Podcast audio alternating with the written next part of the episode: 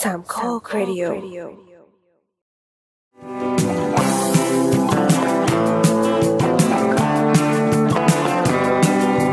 ก๊อกก๊อกก๊อกเปิดประตู เปิดออกดู ว่าใครมา ก็อยู่สบาย แล้วนี่นา แล้วใครจะมาเปิดประตูหัวใจ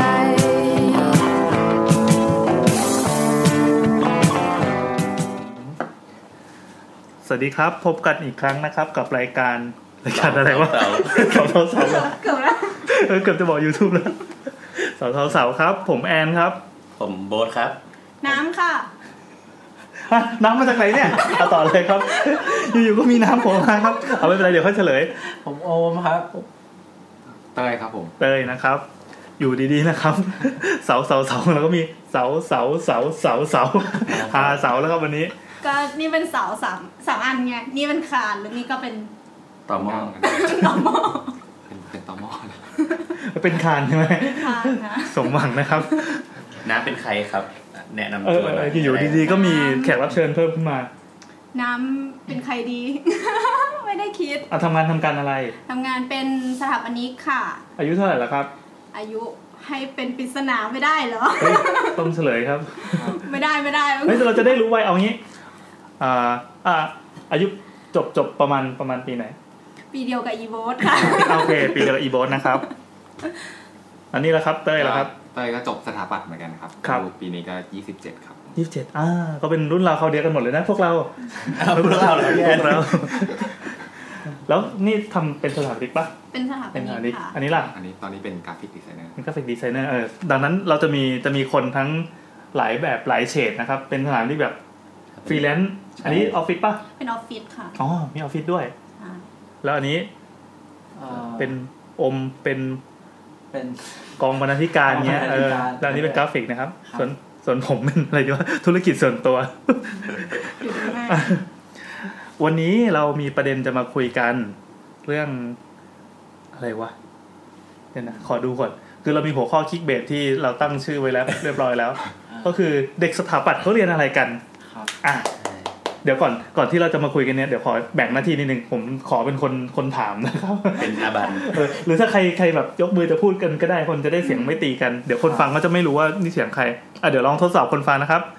อ่า ลองพูดดิพูดดิ ฮัลโหลครับ เอยอันนี้เสียงใคร ครับ นี่เสียงเตย เสียงเตย ใครไม่รู้ คือบางทีฟังรายการอื่นแล้ว เวลาเขาแย่งกันพูดอะเราจะไม่รู้นี่คือเสียงใครเลย เดี๋ยวก็บอกเตยครับ เอ่อสำหรับ EP ที่หนึ่งนะครับ เป็น EP ที่ต่อจาก EP ศูนย์ เราคุยกันเรื่องเด็กสถาปัตย์เขาเรียนอะไรกัน ก่อนอื่น เราเราจบกันที่ไหนกันมาบ้างครับ ครับอย่างอย่างโบทจบขอนแก่นครับ อืม จบกับคอนแกนกับโบสค่ะ ขอนแก่นกระบอนกัน จบสีปทุมครับผม สีปทุมนะครับเตยสีปทุม เกษตรครับ โอโอมเกษตรนะครับ ผมแอนสินปกรณ์นะครับ อันนี้เราก็มาจากทั่วทุกสารทิศ เซอร์ราวเลยนะครับเอ่อที่คณะเนี่ย เรียกเรียกเรียกย่อๆคำว่าคณะสถาปัตยกรรมว่าอะไรเป็นแบบเด็กเด็กสถาปัตย์เด็กสถาปัตย์เด็กสอถอหรืออะไรเขามีภาษาถิ่นกันว่าอะไร อย่างอย่างอย่างนี้ขอนแก่นก็เรียกเด็กถาปัด เอธอรรมดา ใช่ ถาปัด แต่แต่ว่ามันจะมีเขาเรียกอะไรเป็นคณะย่อย เออเออเออนั่น เป็น แห ขอละง อาเขาร์ไอ เรียกว่า ดี เออใช่ อะไรนะ AR ก็ย่อมาจาก Architect อาร์จิเทคที่ ที่แปลว่าสถา เด็กสร้างบ้าน ใช่ เออแล้วไอดี ไอ้นี่ก็คือ Indus- Industrial Design อ่า อินดัสเทรียลดีไซ ซึ่ง น์ ก็จะแบ่งย่อยไปอีก แต่ละแต่ละแต่ละสาขา อ๋อคือไอไอสองสองอันนี้เขาเรียกว่าเอกเรียก ใช่ อะไร ใช่ อ๋อเป็นเอกใช่ไหมครับแล้วก็แบ่ง ค่ะ ขยายแตกกิ่งไปเรื่อย แต่อยู่ภายใต้คณะสถาปัตยกรรมต่าง ๆอืม ๆครับ ก็เวลาเวลาสอบเข้าเนี่ย ก็คือเข้าคณะสถาปัตย์ก่อนแล้วค่อยไปเลือก เออ เลือกตั้งแต่แรก ไม่ แยกเลย ไม่ใช่ครับที่ขอนแก่นนี่คือก็คือสอบไปเลยว่า จะไอดีหรือว่าจะ จะสถาปัตย์หลัก ใช่ครับดังดังนั้นเด็กก็จะเริ่มมาเลยตั้งแต่ต้น แต่ว่าเหมือน เหมือนก็ยังต้องเข้ามาทำกิจกรรมด้วยกัน แต่ว่าแค่แยกเรียนตั้งแต่ต้นเลย อ๋อ ก็คือการเรียนวิชาพื้นฐานนี่เรียนรวมกันปะ ไม่ไม่รวม ไม่ อ๋อเหร ร อ วมครับ ก็เหมือนเป็น เหมือนสองคณะอยู่ใน เเเ คณะใหญ่ อยู่ในชายคาเดียวกัน ใช่ เออเออเออน่าสนใจ เป็นภาคอย่างนี้ใช่ไหม เป็น เป็น ภาค อืมเป็นภาคไหมไม่ใช่ เพราะว่าพออย่างสถาปัตย์หลักเนี่ยก็จะมีแบ่งไปอีก อ๋ เนี่ย อ อืม เป็นอินทีเรีย มันมีอะไรบ้างมีอะไรบ้าง ไม่มี ไม่ไม่แต่แต่ เอ่อต้องพูดอย่างเดียวคือเหมือนที่ขอนแก่น โอเคมันมันแบ่งเป็นสองสองภาคใหญ่นะคงเป็นภาคแหละเรียกว่าเป็นภาคละกันเนาะ อ่าภาค ส่วนคือในถาปัดหลักอะ่ะ มันก็จะมีแบ่งย่อยๆ แบบความตามความสนใจมากกว่า แต่ว่ามันไม่ได้นับว่าเป็น ไม่เหมือนเราว่าไปเรียนอินเทียไปเรียนแลนด์เคปอะแต่คือคล้ายๆว่าเราชอบความสนใจเช่น เราชอบพลังงานเราชอบเนี้ยแล้วก็คือแยกไปเรียนตอน อ่า มันก็จะมี ปี วิ มั ชาน เล่น ย่ เอ อก ย อะไร ใช่ ประมาณ ย่อย นี้ เข้าไปแต่ว่า วิชาก็จะไม่เหมือนกัน อ๋อ เวลาเลือกเนี่ยเขาเลือกตั้งแต่ปีหนึ่งเลยปะคือทั้งคือถ้าใครอยากไปสายไหนต้องไปที่สุดอย่างนี้ป่ะหรือว่า ไม่ครับก็ปีสาม อ๋อ ปีหนึ่งถึงปีสองปีสามเนี่ย อืม เราจะเรียนวิชาพื้นฐานเหมือนกันหมด รวมกัน ใช่แล้วปี อันนี้ สา ห ม มายถึงว่าในกรณีของถาปัด ครับครับเหมือน ถาปัด กรณีเป็น AR ใช่ ใช่ อ่าเออน่าสนใจดี แล้วถ้าไอเดีย ให้ดีเหมือนที่คณะก็จะแยกเป็นกราฟิก มันติมีเดีย ปั้น แล้วก็เออเซรามิก เซรามิก แล้วก็เทคไทยเทคไทยก็เหมือนคล้ายๆแฟชั่นดีไซน์แต่ว่าจะเหมือนเคยคุยกับเพื่อนเขาบอกว่าที่นี่จะลงลึกเกี่ยวกับแมทเทียลมากกว่า อืม การ เกี่ยวกับการดีไซน์แบบเหมือนแฟชั่นดีไซน์ อ๋อ ก็เหมือนเป็นแนว นี่ ถัด เชิญเชิญคุยได้นะ มีมีความสนใจมอเราว่าง ก็แสดงว่าเหมือนเหมือนเป็นงานงานเขาเรียกว่าอะไรวะ เป็นพาณิชย์ศิลป์นะ ใช่ Commercial ใช่ art ใช่ ไปทางโน้นเลย ใช่ เออเออเออแล้วพอจบมาเป็นเป็นใบประกาศใบเขาเรียกว่าอะไรวุฒิเป็นอะไรอะ ก็ถ้าเป็นสถาปัตย์หลักก็คือ AR ใช่ไหมครับ อ่า AR เนี่ยก็จะได้วุฒิสถาปัตยกรรมศาสตร์บัณฑิต อืม แต่ถ้าไอเดียไอดีรู้สึกเป็นศิลปศาสตร์บัณฑิต อ๋อ นั่นไง นั่นไงเออ ใช่ใช่ครับ คือบางมหาลัยเขาจะจะเป็นประมาณเนี้ยอยู่ในใต้ชายคาของคณะสถาปัตย์อีกทีหนึ่งแล้วบางคณะก็จะฉีกไปเป็นชื่อคณะอื่น ใช่ ๆก็แล้วแต่วิธี ใช่ วิธีการแบ่งกิ่งเขาเนาะอ่า ขอสีปทุมบ้างสีปทุม อั บ้าง นนี้คือเนี่ยก่อนอื่นก็คือเพิ่งรู้เลยว่าแบบขนาดที่อื่นเขาไม่เหมือนกัน อ่านี่แหละนี่แห เพ ละ ราะว่าอย่างที่สีปทุมเนี่ยเขาจะแยกชัดเลยว่าสถาปัตย์กับอินเทียก็ คือมีคณะอินทีเรียเหรอ ใช่ครับก็คือเรียนอินเทียอย่างเดียว แปะมีชื่ออย่างเป็นทางการไหม ก็ออกแบบภายในเนี่ยแหละครับ เราคิดว่าอินทีเรียศาสตร์อะไรเนี่ย ออกแบบภายใน ช่ครับก็ออกแบบภายในเลยครับ อ๋ออ๋อครับ คือแบบเรียนเรียนจะไม่เหมือนกันเลย อืม ก็คือมันมีทำกิจกรรมร่วมกันแต่ว่าเรียนไม่เหมือนกันเลย ก็คือมีอินเทียกับสถาปัตย์ แต่ก็ไม่ได้อยู่ในในภายใต้คณะเดียวกัน คือคือต้องพูดว่าอยู่ในคณะเดียวกันแหละครับ แต่ว่า อ๋อเหรอ เหมือนกับเป็นแยกภาคอะครับอารมณ์ อ๋อก็ แบบ ก็ แย ค ภ ล้ายๆกัน คล้ยๆ ชื่อว่าเป็น AR กับ ID ใช่แต่คือแบบว่ามันมันจะไม่มีการเลือกเมเจอร์อะ อ๋อ ก็คือไม่มีการเลือกวิชา พอเข้าไปปั๊บ เอ้ยไม่ใช่ดิ ตั้งแต่ตอนสอบแล้ว ก็ให้เลือกว่าจะเข้าสถาปัตย์หรือเข้าอินเทีเรีย ใช่ เลยเออ ก็คือมันไม่เหมือนกัน อาจจะเป็นเพราะว่าอาจจะเป็นเป็นที่มหาลัยเป็นเป็นเอกชนด้วย อ๋อเออเออเออ ก็จะให้เลือกแบบนี้ไปเลย ลักษณะแบบนี้ แล้วในสถาปัตย์มีแตกกิ่งอะไรอีกไหมอะ ในสถาปัตย์ก็ไม่มีแตกจริงหรอก ส ค ถา รับ ปัตย์ก็เพื่อเป็นสถาปัตย์ ใช่ เลย ครับ เออ เพื่อเป็นสถาปเออนิก เออนี่แหละครับสายนี้แหละครับมอเกษตร ครับ โอมครับ สายมอเกษตรของมอเกษตรจริง ๆ ตอนที่ผมเข้าเรียนนะมีแบ่งเป็นสองภาคครับ คือถาปัดหลักกับแล ภาคน สเคป ภาคไหนที่พระเอกตาย ไม่ไม่มี ไม่มีครับโอเคก็ก็ถาปัดหลักก็เรียนถาปัดเหมือนกันแลนสเคปก็เรียนภูมิสถาปัตย์ก็แยกกันตั้งแต่ปีแรกเลยครับ landscape อืม แล้วมีอะไรอีกไหม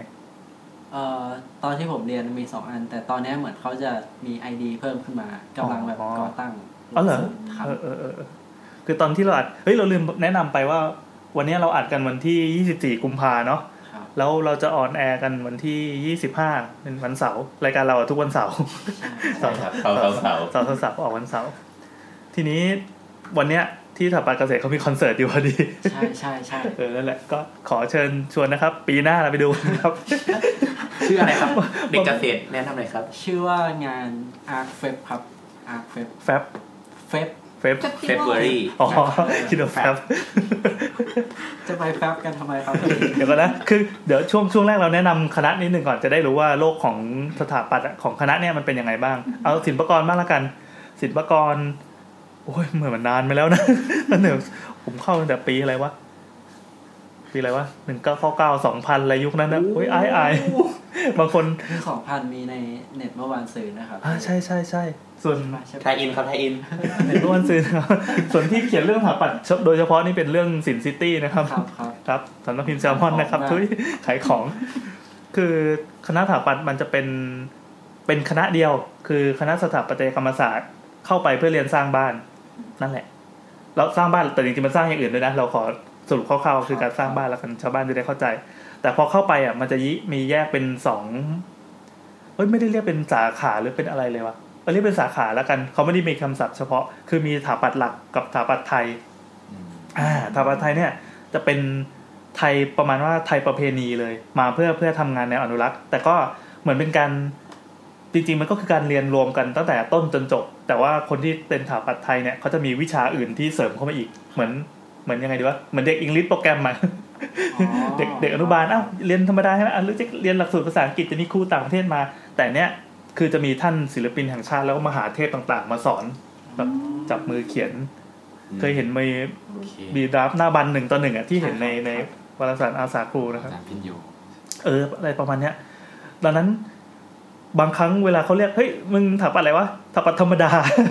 อันนี้ก็จะเป็นถาปัดพิเศษทำไมดู ไม่ใส่ไข่ เฮ้ยแล้วเราเราเป็นถาปัดธรรมดาไง ก็จะโกรธมากเฮ้ยมันกูถาปัดหลักเว้ย ซึ่ง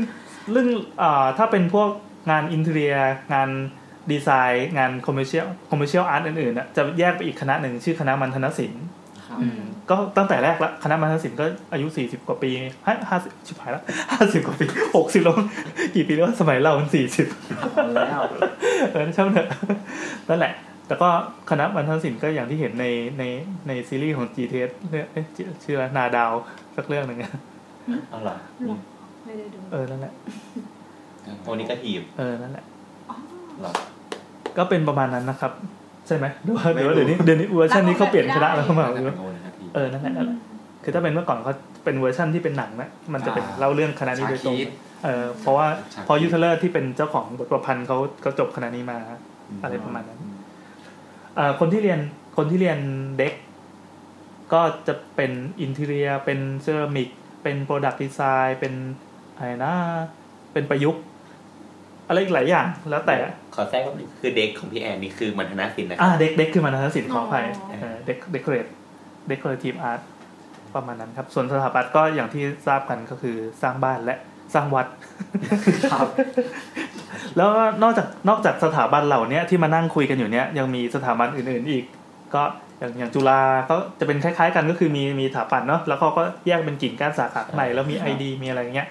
อ่าลาดกระบังก็มีมีอะไรวะบางมด คลองหก มอชอ อืมก็เยอะอะ จริงๆถ้าลิสต์มาลิสต์มา มันก็มีกับภูมิภาค เออเออเออ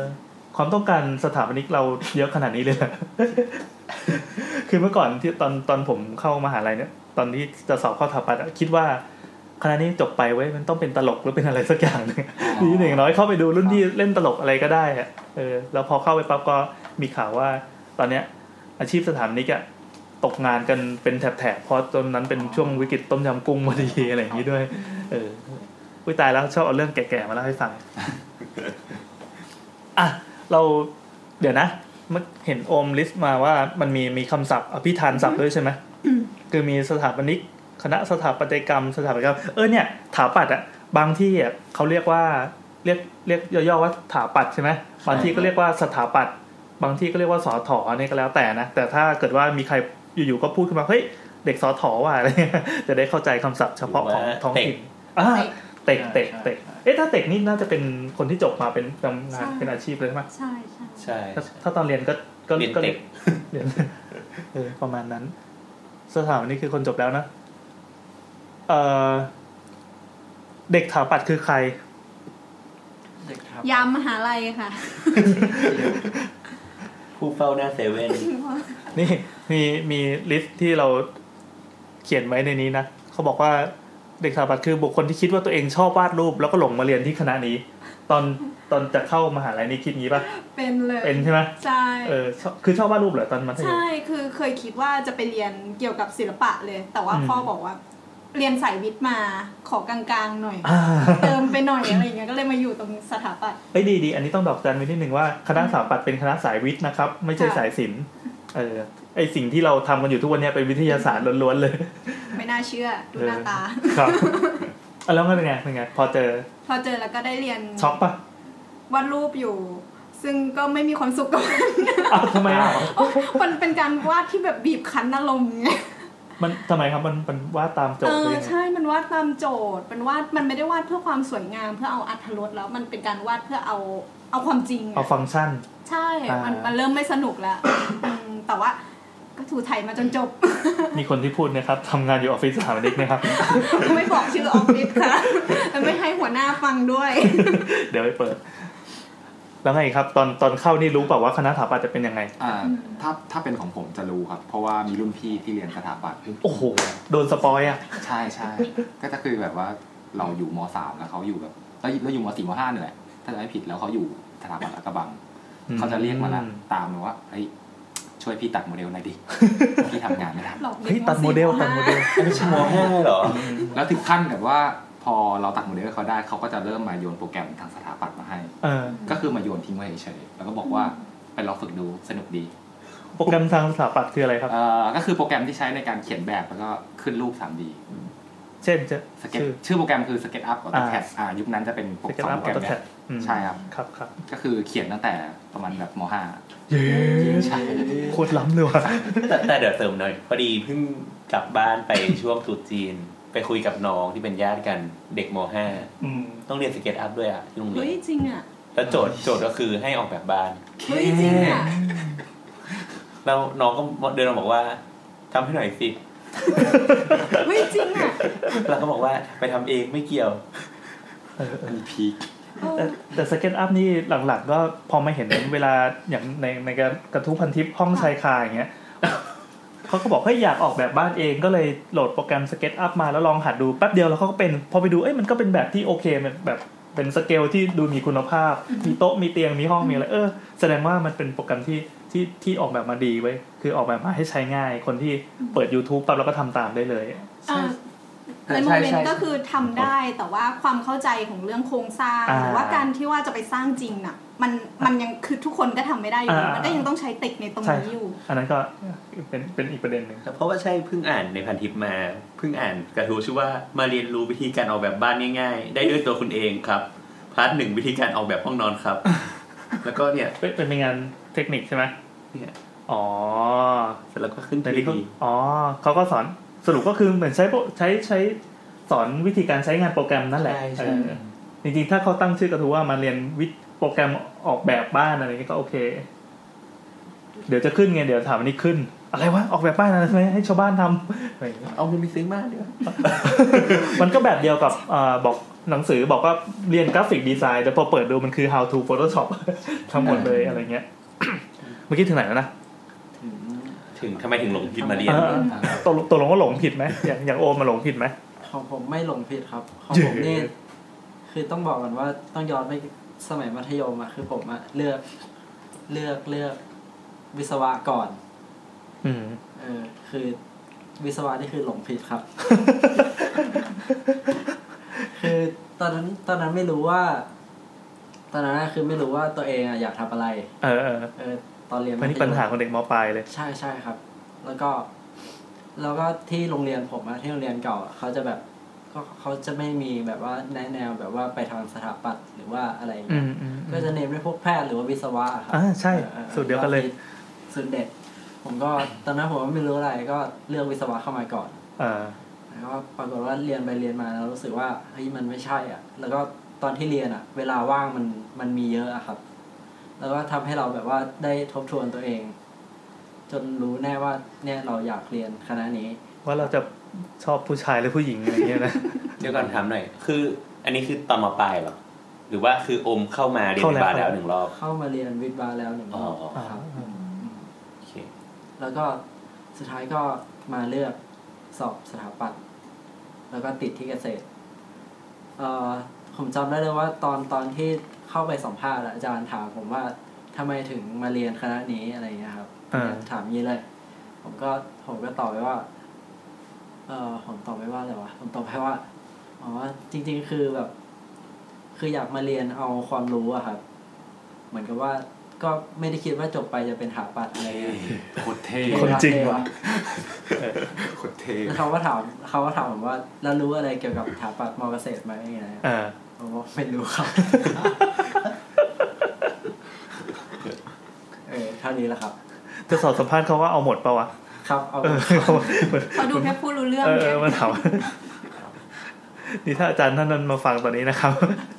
อ๋อแล้วอาจารย์ท่านนั้นอ่ะ เออ สุดท้ายเป็นอาจารย์ที่ปรึกษา เย้เออเออดีดี เฟิร์สอิมเพรสชั่นที่ดีมาก อาจารย์ก็รู้ใช่ไหมนี่จบไปไม่เป็นถามดิกแน่ๆ ครับ เออแสดงว่าก็แต่ละคนก็มีความเข้าใจต่าง ๆ กัน คืออย่างผมเองเนี่ย คล้ายๆกันเลยที่โรงเรียนอ่ะมันเป็นโรงเรียนประจำจังหวัดแล้ว ครับครับ ห้องคิงอะไรเงี้ย ครับ ก็ผมเป็นเด็กไทยห้องคิง เวลาไปนั่งวิชาแนะแนวทีครูก็พวกเธอนะ อย่างต่ำจะต้องแพทย์ มหาลัยนี้ลิลิตมาชื่อแบบมหาลัย A B C วิศวะอ่ะผู้ชายไปวิศวะ A B C เท่านี้ ซึ่งมันน่าเบื่อว่ามากไว้ยมันแห้งแล้งมากเลยห้องคิงอ่ะมันตัวเลือกทางแยกมันน้อยมากในยุคนั้น ซึ่งเราไม่มีอินเทอร์เน็ตไง ครับ ในยุคยุคที่ยังออฟไลน์กันอยู่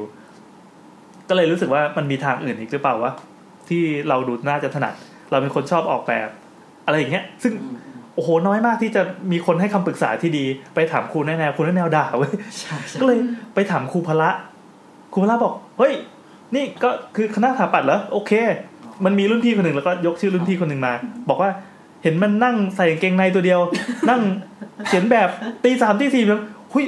คนบ้าอะไรมันจะอยู่ได้ขนาดนั้น ตอนนั้นแบบคิดว่าอาจารย์มั่วแน่นอนแบบ แกแกจะไซโคให้เรากลัวแน่นอน ครับ ก็เลยเอาว่าดูท้าทายดีก็เลยเข้าไป แล้วก็ได้รู้ว่าไอ้ตีสามตีสี่มันแบบเรื่องธรรมดามากเลยว่ะ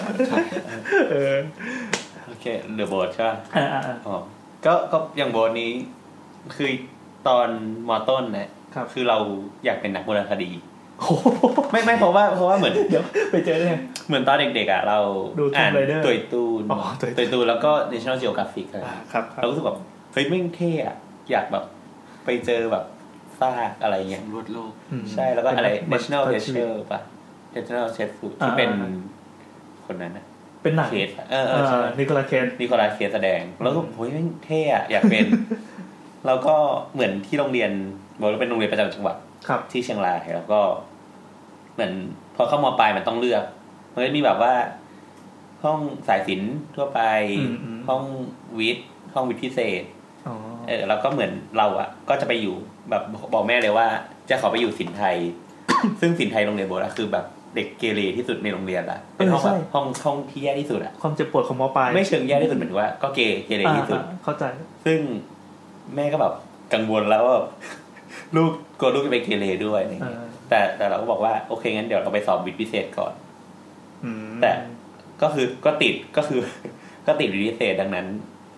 เราก็คือตอนตอนมปลายก็อย่างที่บอกว่าไม่มีใครรู้หรอกเพราะมันเป็นออฟไลน์ยุคพวกก็ยังแบบอินเทอร์เน็ตก็ยังแบบ มันก็ยังน้อยอยู่ดีอ่ะมันก็ยังห้าสิบหกเคอะไรเงี้ย ยังดีนะยังมีเน็ตใช้ ใช่ใช่ซึ่ง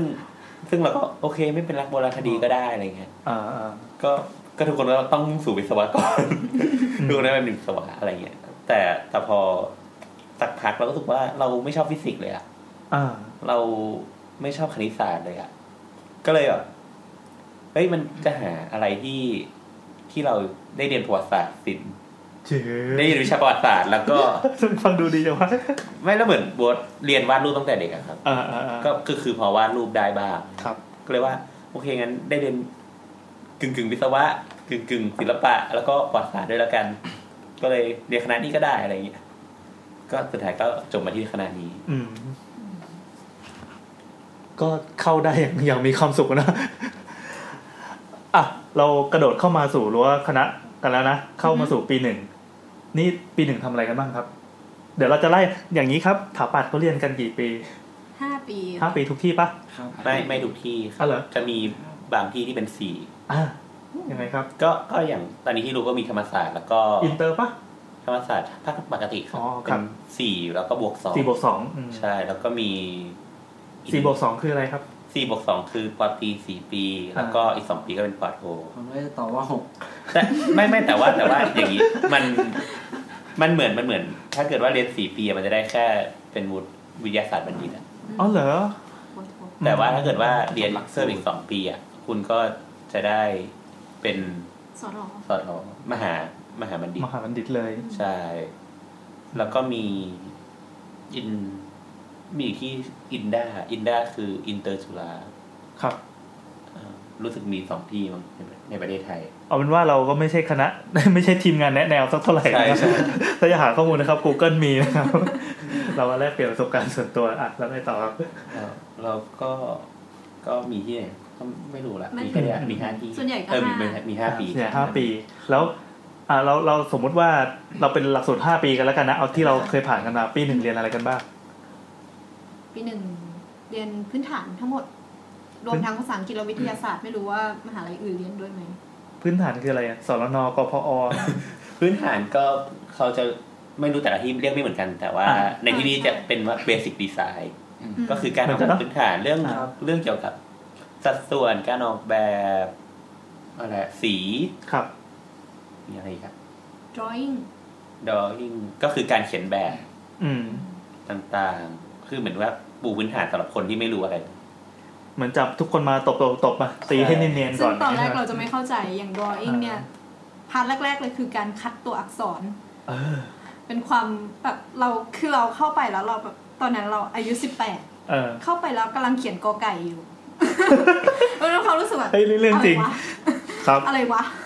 แล้วก็แบบโดนให้คะแนนมาต่ำๆแล้วเราก็อะไรวะ เออเออ แต่แล้วสุดท้ายเราก็ออกแบบออกมาด้วยกันที่บอกว่าตัวหนังสือเหมือนกันทุกคน อืม เออ แต่แต่ความตลกมากคือเป็นอะไรกับการเขียนแบบแล้วเปื้อนนิดหน่อยไม่ได้เหรอทำไมต้องหักคะแนนกูด้วย คือคือต้องเข้าใจว่ามันเป็นดินสอใช่ป่ะแล้วเวลาเราเขียนมันจะมีเหงื่อออกไงแล้วเราเราคิดสตูดิโอที่มันร้อนๆนะ เอ๊ะกระดาษกระดาษที่ใช้เขียนเป็นกระดาษไขปะ กระดาษไข กระดาษ ไข อ่กระดาษไข กระดาษไขก็คือกระดาษที่มันโปร่งแสงหน่อยอะที่ที่ถ้าเคยเห็นสถาปนิกก็ถือฟ้าฟ้าๆที่เอาไว้ ครับ กลูกกระจกแบบบ้านญี่ปุ่นนะเออ แล้วก็เป็นอะไร เดินนิดลดหน่อยไม่ได้เหรอวะ ใช่ เออ ใช่ โดน โดนหักคะแนน แล้วก็จะเริ่มรู้จักอุปกรณ์ที่เราไม่รู้จักเลยเช่น ใช่ แผ่นรองลบ อะไรนะ แผ่นรองลบไม่รู้ที่อื่น แผ่นรองลบ อ๋อแผ่นรองที่มันเป็นที่เป็นสังกะสีอะ สังกะสี อืม แล้วก็มีรูให้ลบ อ่าอ่าอ่า ให้ลบเฉพาะ เอ๊ะมันมีมันมีชื่อเฉพาะยี่ห้อของมันด้วยปะที่นี่เรียกแผ่นรองลบ ใช่ ที่นี่ที่นี่เรียกว่าอะไรบ้างครับ มีปะ ของผมก็เรียกเพจนั่นแหละครับเพจลองลบนั่นแหละครับ อ๋อเหรอ ก็คือลักษณะคล้ายๆกัน แต่ว่าก็เนี่ยเพิ่งจะรู้ว่ามันมีอย่างนี้เหมือนกันตอนเข้าไป เออ งงอะดิ คนฟังงง งง อะไรวะ งง มันต้องมีแผ่นรองลบแต่มึงลบเองเลยไม่ได้เหรอ ก็ก็ก็อย่างที่บอกว่าเมื่อกี้ว่ามันเป็นอะไรที่มันเปื้อนไม่ได้ เออเออ พอเปื้อนแล้วจะโดนหักคะแนนดัง นั้น ต้องหักมันก็จะมีอุปกรณ์ช่วยในการเขียนให้ไม่ให้เปื้อน คล้ายๆว่าเอ่อส่วนใหญ่อันนี้อันนี้คือภาคของดีไซน์ภาคภาคของดีไซน์แล้วก็ภาคเบสิกก่อนเนาะ ใช่ คือเขาจะพยายามจะดัดนิสัยให้ทุกคนน่ะ รู้รู้ระเบียบขั้นตอนมารยาทเบื้องต้น ใช่ ขั้นพื้นฐานเลยว่าว่าคนที่จะก้าวไปในสเต็ปถัดไปเนี่ยต้องเจออะไรบ้างแล้วต้องฝึกตัวเองอะไรใช่อะไรไม่ใช่บ้าง อย่างเช่น เขียนตัวอักษรเนี่ย เขียนเป็นลายมือไก่เขียอย่างที่เราเคยทำมา หรือว่าบางคนลายมือสวยมาก ก็จะต้องถูกถูกปรับให้เป็นลายมือที่สแตนดาร์ดที่สุด ใช่ อืมเราอาจจะเคยเห็นลายมือสถาปนิกสุดท้าย สุดท้ายเห็นแล้วก็จะรู้เลยว่าอ๋อนี่คือลายมือเตะ เออ อืม ประมาณนั้น ทุกวันนี้ผมก็เขียนเหมือนลายมือแพทย์อยู่เลยนะครับ อันนี้คือแก้ไม่หาย เออเนี่ยถ้าถ้าจบมาแล้วไม่ได้ทำงานก็จะเป็นอย่างนี้ แล้วแล้วมีอะไรอีกเนี่ย อย่างอย่างถ้าเป็นดีไซน์เนี่ยอันนี้ผมไม่รู้เดี๋ยวมันจะเป็นโปรเจกต์ที่ให้ทำ อ่า คืออย่างของผมเนี่ย มาปีแรกให้ทำโคมไฟ ปีหนึ่งอ๋อ ใช่ใช่ใช่ใช่ ห้ทำโคมไฟเลย เออแล้ว คือคือแต่ละที่ผมรู้สึกว่ามันจะแบบแต่ละปีด้วยนะว่าปีหนึ่งแต่ละที่อย่างเงี้ย อย่างปีผมปีเนี้ยผมทำโคมไฟ รุ่นน้องก็จะไม่ได้ทำโคมไฟ อ่าใช่ใช่ใช่คืออาจารย์ก็จะเป็นคนคนออกโปรเจกต์ขึ้นมาเอง ใช่ แล้วก็ดูความเหมาะสมว่าเฮ้ยตอนนี้เราจะจะจะทดสอบเรื่องอะไร จะเล่นเรื่องอะไร แต่แต่อันนี้คือเข้าใจว่ามันเป็นการทดสอบสิ่งที่เราเรียนมาเบสิกดีไซน์ทั้งหมดอะ อืม เพื่อมาสร้างอะไรเขาเรียกโปรดักต์หนึ่งชิ้น อ่า ขึ้นมาว่าเราเข้าใจโปรดักต์เหมือนว่าเราเข้าใจเบสิกที่เราเรียนทั้งหมดได้ดีขนาดไหนแล้วมันออกมาเป็นไฟนอลโปรดักต์ได้ขนาดไหน ซึ่งโปรดักชิ้นเนี้ยเช่นเช่นเป็นโคมไฟ ถามว่าเฮ้ยโคมไฟมันเหลียวเกี่ยวอะไรกับสถาปัตย์ด้วย ก็ เอออ อย่างเช่นของผมเนี่ย ถ้าเป็นผมถ้าผมจำไม่ผิด ปีนั้นเขาจะให้เป็นกรอนมา ฮะ คือเป็นกรอธิบาย ให้กู เลือกสุนทรภู่อะไรอย่างเงี้ย เออเออ ก็คือบอกว่า เอากรเนี้ยไปทำโคมไฟมา เออ อ่า ก็จะเป็นอย่างานบางคนก็จะแบบว่า คน พูดถึงว่าแบบว่าในนั้นน่ะเขานับพูดถึงว่ามีต้นไม้ เออ กี่ชนิดอะไรอย่างเงี้ยมันก็จะหยิบต้นไม้แต่ละชนิดมาอะไรอย่างเงี้ยแล้วก็เอามาทำเป็นเป็นเลเยอร์อ่ะ เออ แล้วก็มาพอเอาเลเยอร์มาวางเสร็จแล้วมันก็ทับเป็นเลเยอร์ แล้วก็แปลงขึ้นมาเป็นโคมไฟอย่างเงี้ย อืมโห เหมือนเขาดูกระบวนการคิด ใช่ใช่ ใช่ครับ เขาจะมีโจทย์ที่ที่ดูไม่ค่อยเกี่ยวกันนะ แต่พอเอามาจับมามามานั่งพิจารณาดู เฮ้ยแบบมันใช้สมองหลายอย่าง แล้วก็ใช้ทักษะหลายอย่างประกอบออกมาเป็น ว่า เป็น จะ งาน แบ ได้ บยังไงกับสิ่งที่แบบดูมันไม่น่าจะเกี่ยว เอ กั อน ได้เลย แล้วแล้วมีอะไรอย่างอื่นอีกไหม ของของน้ำกับโบ๊ทปีหนึ่งเราจะได้ถอดแบบบ้านกันคือแบบ เขียนแบบ อ่ะเดี๋ยวก่อนเดี๋ยวก่อนเอาเขียนเขียนแบบเดี๋ยวเดี๋ยวยกไว้แป๊บหนึ่งอันนี้เอา วิชา เอ ดีไซน์ใช่ไหม เออที่วิชาดีไซน์ แบบ อ่ะมีคำว่าสเก็ตดีไซน์ไหม มี มี อ่าสเก็ตดีไซน์เนี่ยคือ อันนี้ชอบหรือไม่ชอบสเก็ตดีไซน์ ชอบ เดี๋ยวอธิบายก่อนว่าเฟียดีไซน์มันคือของแสลงสำหรับเด็กขาปัด ใช่ เพราะเพราะว่า ใช่ มันเป็นอะไรที่แม่ง เอามันคืออะไรมันคืออะไร มันคือการอ่าอธิบายอย่างเงี้ยการให้โจทย์มันคือวิเขาเรียกวิชาดีไซน์เนาะมันจะมีการ อ่า ให้โจทย์ในตอนเช้าและ เอาในตอนเย็น มักจะเอาในตอนเย็นหรือว่าเอาภายในวันรุ่งขึ้น เออ 9โมง เออ ดังนั้นมันจึงเป็นของแสดงที่ทำให้ในปีหนึ่งที่เข้าไปอ่ะ เป็นอะไรที่แบบทำให้เราไม่ได้หลับไม่ได้นอน เออ ก็คืออีวิชาสเก็ตดีไซน์แหละ อ๋ออ่ะอาจจะนึกไม่ออกว่ามันคืออะไร ยกตัวอย่างเช่นโคมไฟอย่างเมื่อกี้แหละ อือฮึ อ่า เอ่อ ตัวอย่างหนึ่ง ยกตัวอย่างโจทย์ขึ้นมาอันหนึ่งอาจจะเป็นโคมไฟสำหรับแมวน้ำ อ่า อย่างนี้ได้ไหมอย่างนี้ได้ไหมพอจะเป็นโจทย์สเก็ตดีไซน์แล้ว ใช่ โคมไฟสำหรับแมวน้ำหรือวิธีการให้โจทย์อาจารย์เขาอาจจะกวนตีนกว่านี้มาก เราสามารถพูดได้เลยว่ากวนตีน เพราะแต่ละที่ ใช่ครับคุณตี แต่ละที่เขาจะมีโจทย์ไว้ทำร้ายนักศึกษามากมาย ใช่ใช่ โคมไฟสำหรับแมวน้ำที่หูข้างซ้ายไม่ค่อยได้ยินอะไรอย่างเงี้ย อ่า เฮ้ยโจทย์เรื่องหนาอย่างนี้ไว้ยแล้วก็จงออกแบบมาให้เสร็จ ของ แล้วก็ ของผมเนี่ยถ้าผมจำไม่ผิด ปีนั้นจะโดน ป้ายรถเมย์หน้า อ่ะ มหาลัยศรีปทุม เพื่อ เออ เฉลิมฉลองครบรอบกี่ปีก็ไม่รู้อะ โอ้โห คือแบบมึงฉลองกันไปฉลองในมอมึงจะมาฉลองกันหน้ามอทำไมผมคิดก่อนเลยแบบอะไรของมึงหน้ามอต้องแบบป้ายรถเมย์ต้องดีไซน์ขนาดนั้นเลยเหรอวะ เออ แล้วสเก็ตดีไซน์เอาพุทที่เขาจะเอาคืออะไร คือ เวลาเราส่ง ข เรา จะอ ส่งเป็นอะไร ก็ที่เขาต้องการคือเป็นภาพเป r s p สเปกตีฟก็คือเป็นภาพที่เห็นตัวโปรดักต์แล้วล่ะ อืมอืม ก็คือเป็นภาพที่บอกว่าสิ่งที่เราออกแบบมามันหน้าตาเป็นยังไง ครับ แล้วก็จะไปเอาเป็นแปลนรูปด้านรูปตัด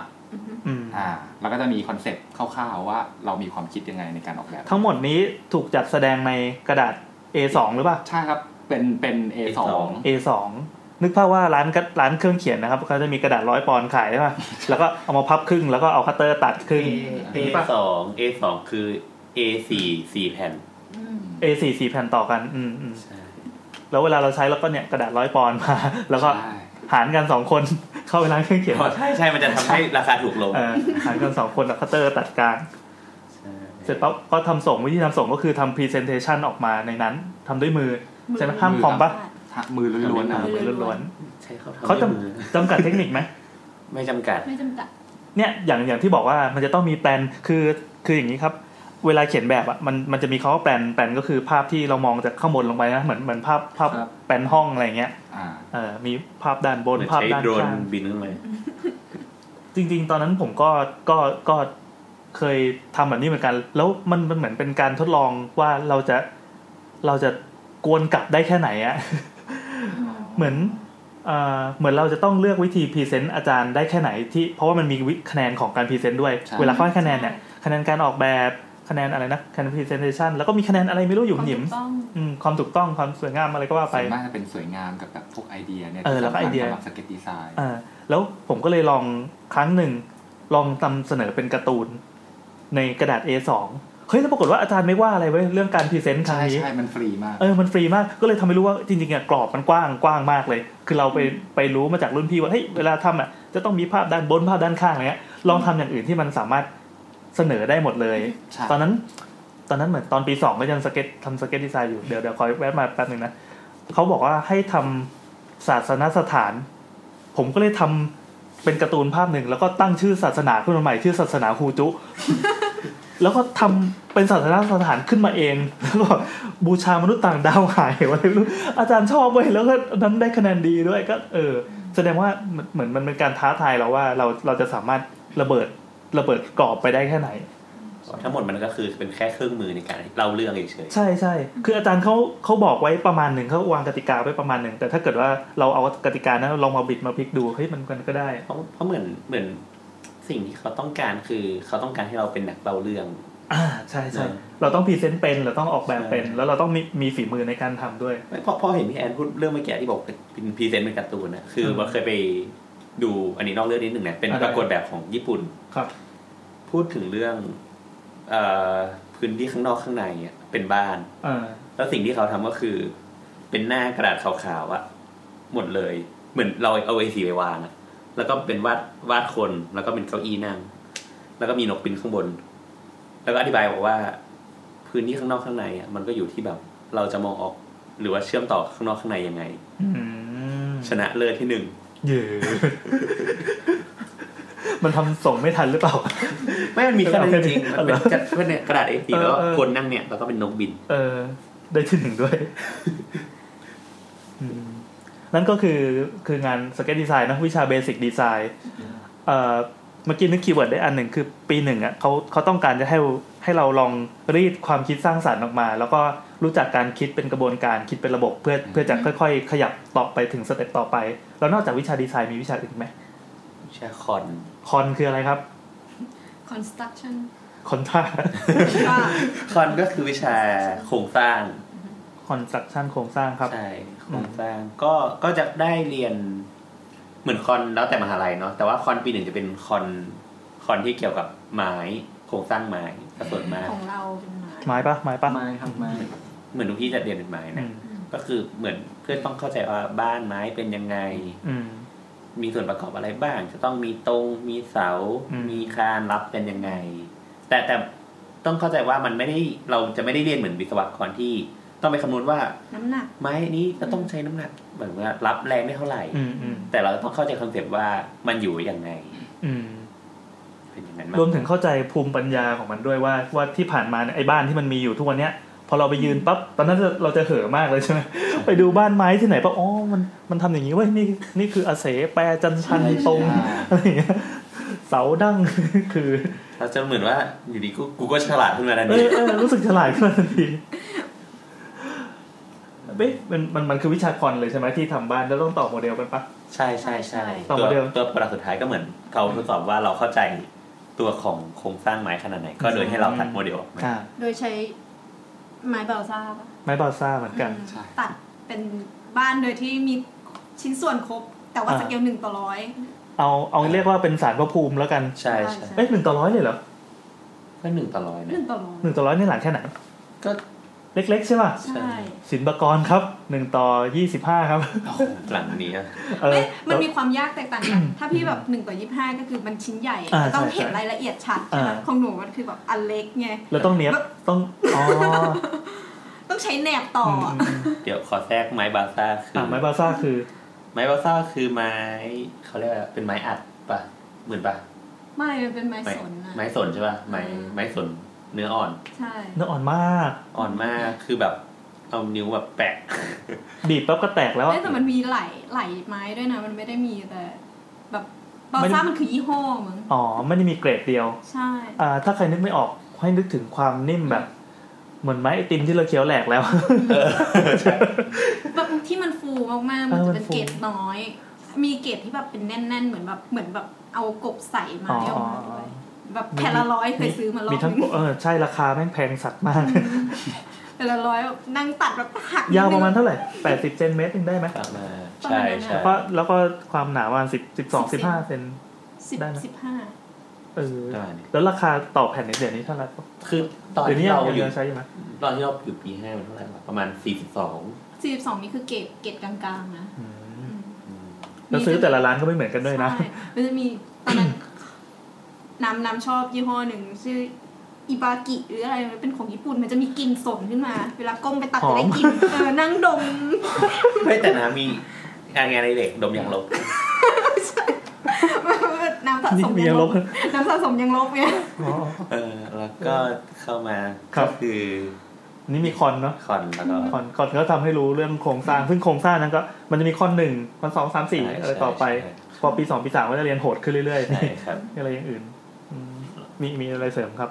มี ผม วิ มี ชา แต่เรื่องโจ๊กนะแต่บ้านไม้เนี่ย อ่ะยังไงครับ เราเรา ไม่ใช่เรื่องตัวเองหรอกเป็นเรื่องที่ตอนที่อยู่สักแบบตอนนั้นอยู่ปีปีสี่แล้ว อืม พอเราอยู่ปีสี่เนี่ยผมก็เริ่มมาเช่าร้านอยู่กับเพื่อนเนี่ยแหละ แล้วก็มันจะมีรุ่นน้องแวะเวียนมาหา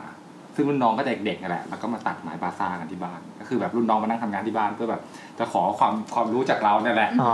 แล้วมันก็มานั่งตัดไอ้บ้านเนี่ยแหละ ก็คือ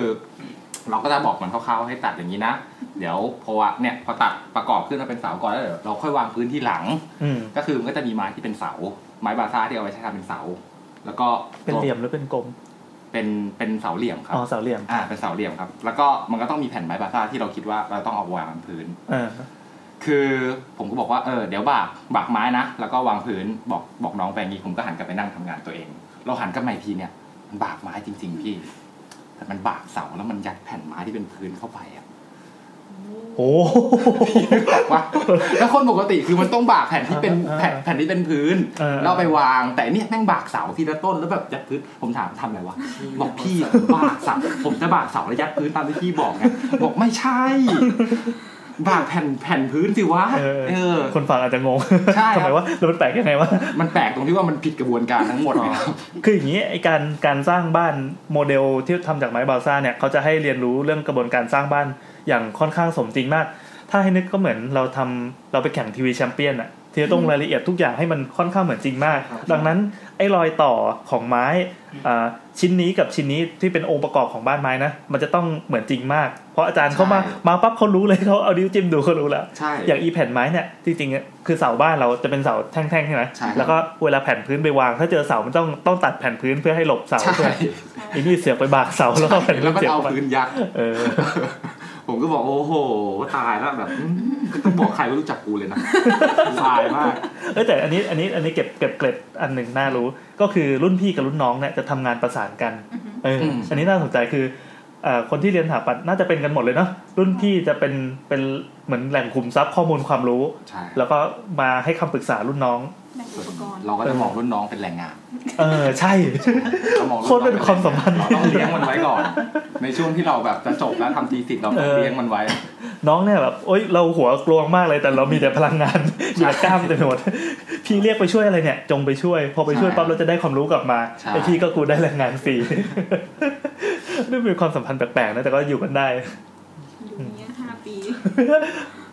อ่ะปีหนึ่งมีอะไรอีกไหมปีหนึ่งมีอะไรไหมเดี๋ยวจะกระโดดไปปีสอง แล้วก็เป็นวิชาส่วนมากก็เป็นวิชาฟิสิกส์วิชานอกเนาะ เฮ้ยอันนี้เป็นสิ่งเจ็บปวดมากเลยเนาะเราจะต้องไปเรียนภาษาไทยมีไหม ไม่ ไม่ มี มีภาษาอังกฤษ ของเรามีว่ะ อังกฤษ ของเราก็มี วิท ขอย์งเราก็มี ฟิสิกส์ เออที่ต้องตอนนั้นคือคือปีหนึ่งอย่างอย่างศิลปากรอะปีหนึ่งไปเรียนที่ทับแก้วที่นครปฐมยุคนั้นนะนะต้องไปเรียนรวมกับเด็กอักษร แล้วต้องไปสอบภาษาไทยแข่งกับมัน โอ้โหตายห่าจะมีอะไรไปสู้ภาษาอังกฤษด้วย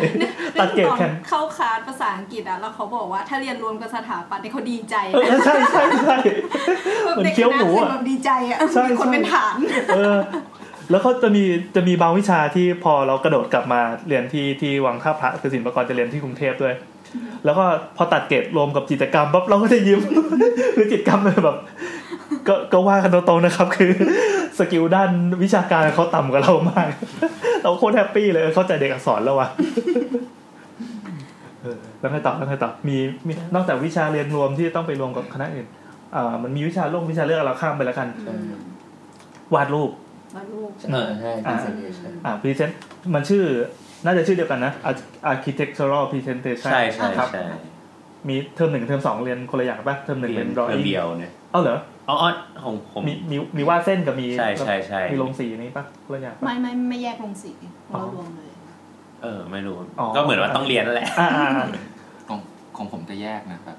ถ้าถ้าเป็นเทอมหนึ่งก็คือจะรอยอิงอย่างเดียว อ่าเหมือนกันเหมือนกัน แต่ว่าถ้าเทอมสองจะเริ่มลงสีน้ำแล้ว อ่า เป็นงาน ข สี องเราไม่ น้ำ แยกของเรารวมเลย แล้วแต่แล้วแต่ที่ อันเนี้ยรู้สึกชอบไหมวิชาเนี้ยชอบไหม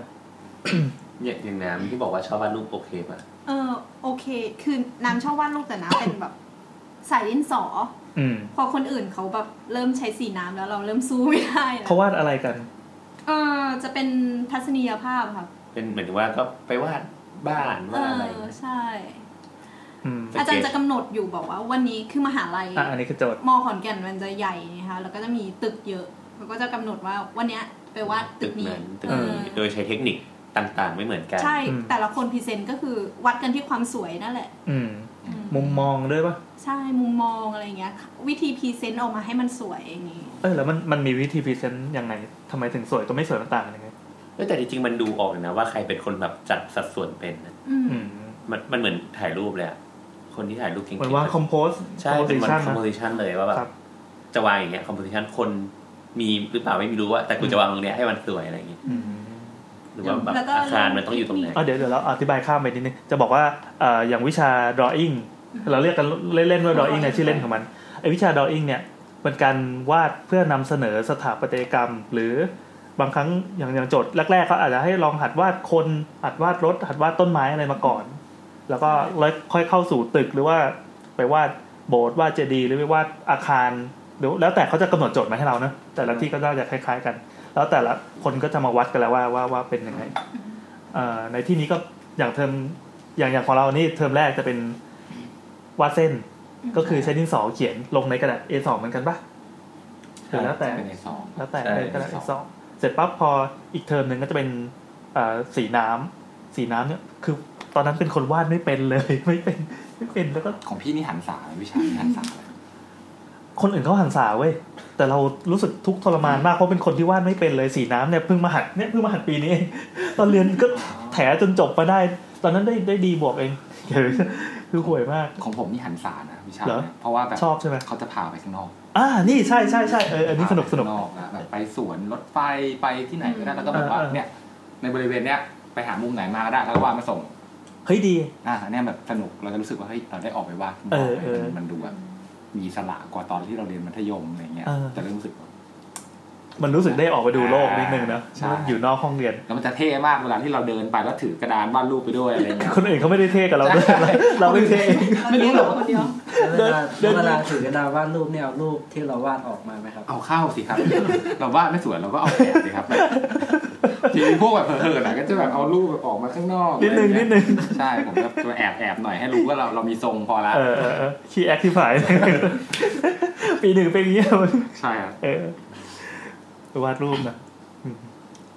แล้วก็เศษมีไหมฮะ เกษตรก็มีครับคล้ายๆกันเหมือนกัน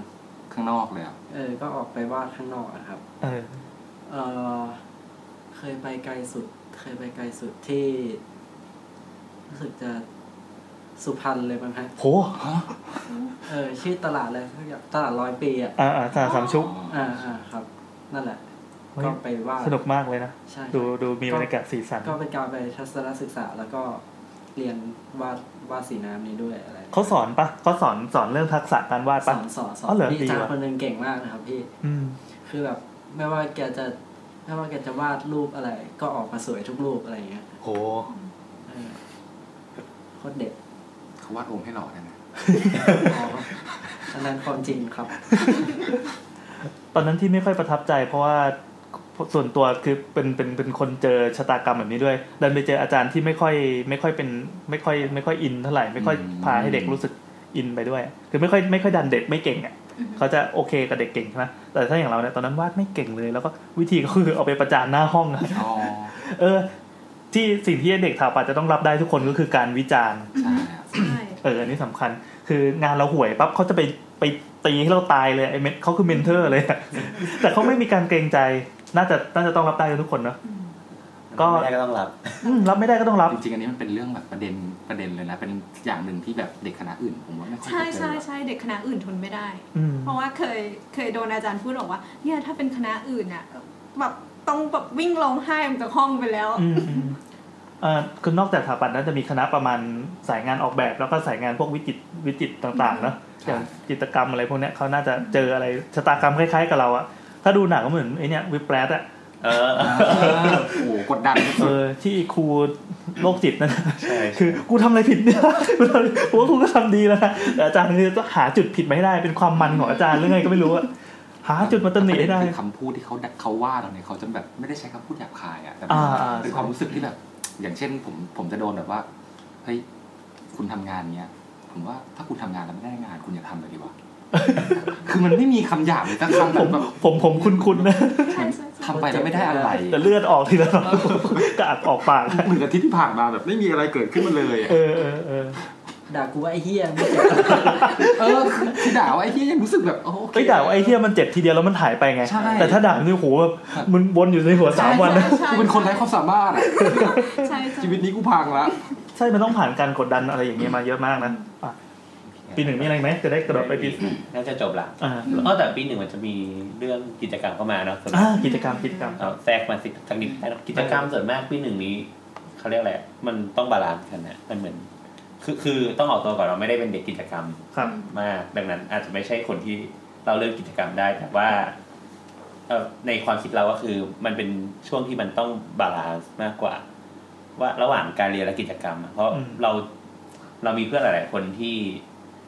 ทำกิจกรรมแล้วก็เรียนด้วยได้ไม่ไม่ได้ดีมาก อืม แ แต่แต่มันก็มีอีกหลายคนที่ทำกิจกรรมและทำได้ดีทั้งหมด อืม ดังนั้นรู้สึกว่าปีหนึ่งมันเป็นช่วงหัวเรียวหัวต่อเนาะมันเป็นช่วงที่แบบกิจกรรมก็สนุกอะ จริงๆมันคือปรับตัวจากมัธยม ใช่ใช่ ที่ที่เราอยู่ในกรอบมาตลอด พอมาเข้ามหาลัยปั๊บอ้าวต้องเลือกสายแล้ว ใช่ จะเป็นสายเรียนหรือว่าสายเล่นดี มันมันเหมือนมันเหมือนตอนมัธยมมันมีคนที่บอกว่าส่งงานนะ อ่าใช่ใช่ ทำนู่น ใช่ ทำนี่ ใช่ใช่ ดังนั้น คุณอาจจะมีพ่อแม่ก็ได้บอกว่าเอ้ยเย็นนี้คุณทำงานนะอะไรเงี้ย เออ แต่กิจกรรมมันก็คือ พอมันเข้ามหาลัยมันไม่มีใครมาจี้อะ ใช่ ดังนั้นก็จะเป็นจุดเขาเรียกหัวเรียวหัวต่อมากกว่าแล้วไม่ได้บอกว่าดีหรือไม่ดีเนาะ น่าจะเป็นทุกที่มั้งว่ากิจกรรมตอนปีหนึ่งเนี่ยโคตรสนุกเลยอะ ใช่ใช่ อย่างผมเนี่ย เสียผู้เสียคนก็ตอนปีหนึ่ง คือรู้ตัวแล้วว่าเฮ้ยกูไม่เอาเรียนแล้วกันว่าไปกิจกรรมเลยแล้วก็คือกลายเป็นสายกิจกรรมตั้งแต่ปีหนึ่งเป็นต้นมา แต่ก็ต้องบาลานซ์ใช่ไหมอย่างเงี้ย อย่างอย่างผมเนี่ยเสียบาลานซ์ไปเลย เอฟแหลกลานคือแบบเกรดเกรดดีที่สุดของปีหนึ่งก็ได้ได้ซีได้อะไรเงี้ย เพราะว่าอย่างปีหนึ่งเหมือนช่วงที่วัดเหมือนกันนะเพราะว่าแบบ อ่า อย่างตอนที่เรียน ครับ ตอนเข้ามหาอะไรมันประมาณเจ็ดสิบคนนะตอนที่ อืม เข้ามา รุ่นหนึ่ง ผ่านปีหนึ่งนี้หายประมาณสิบกว่าคนแล้ว โอ้ใช่ใช่ สิบยี่สิบคนแล้ว มีแบบสัปดาห์เดียวออกก็มี อืม โหดว่ะ ดังนั้นปีหนึ่งก็เลย มีไปเข้าวิศวะ โอมมีอะไรไหมเธอจะมีไหมกิจกรรมเล่าหน่อยไหมมอเกษตรทำอะไรกัน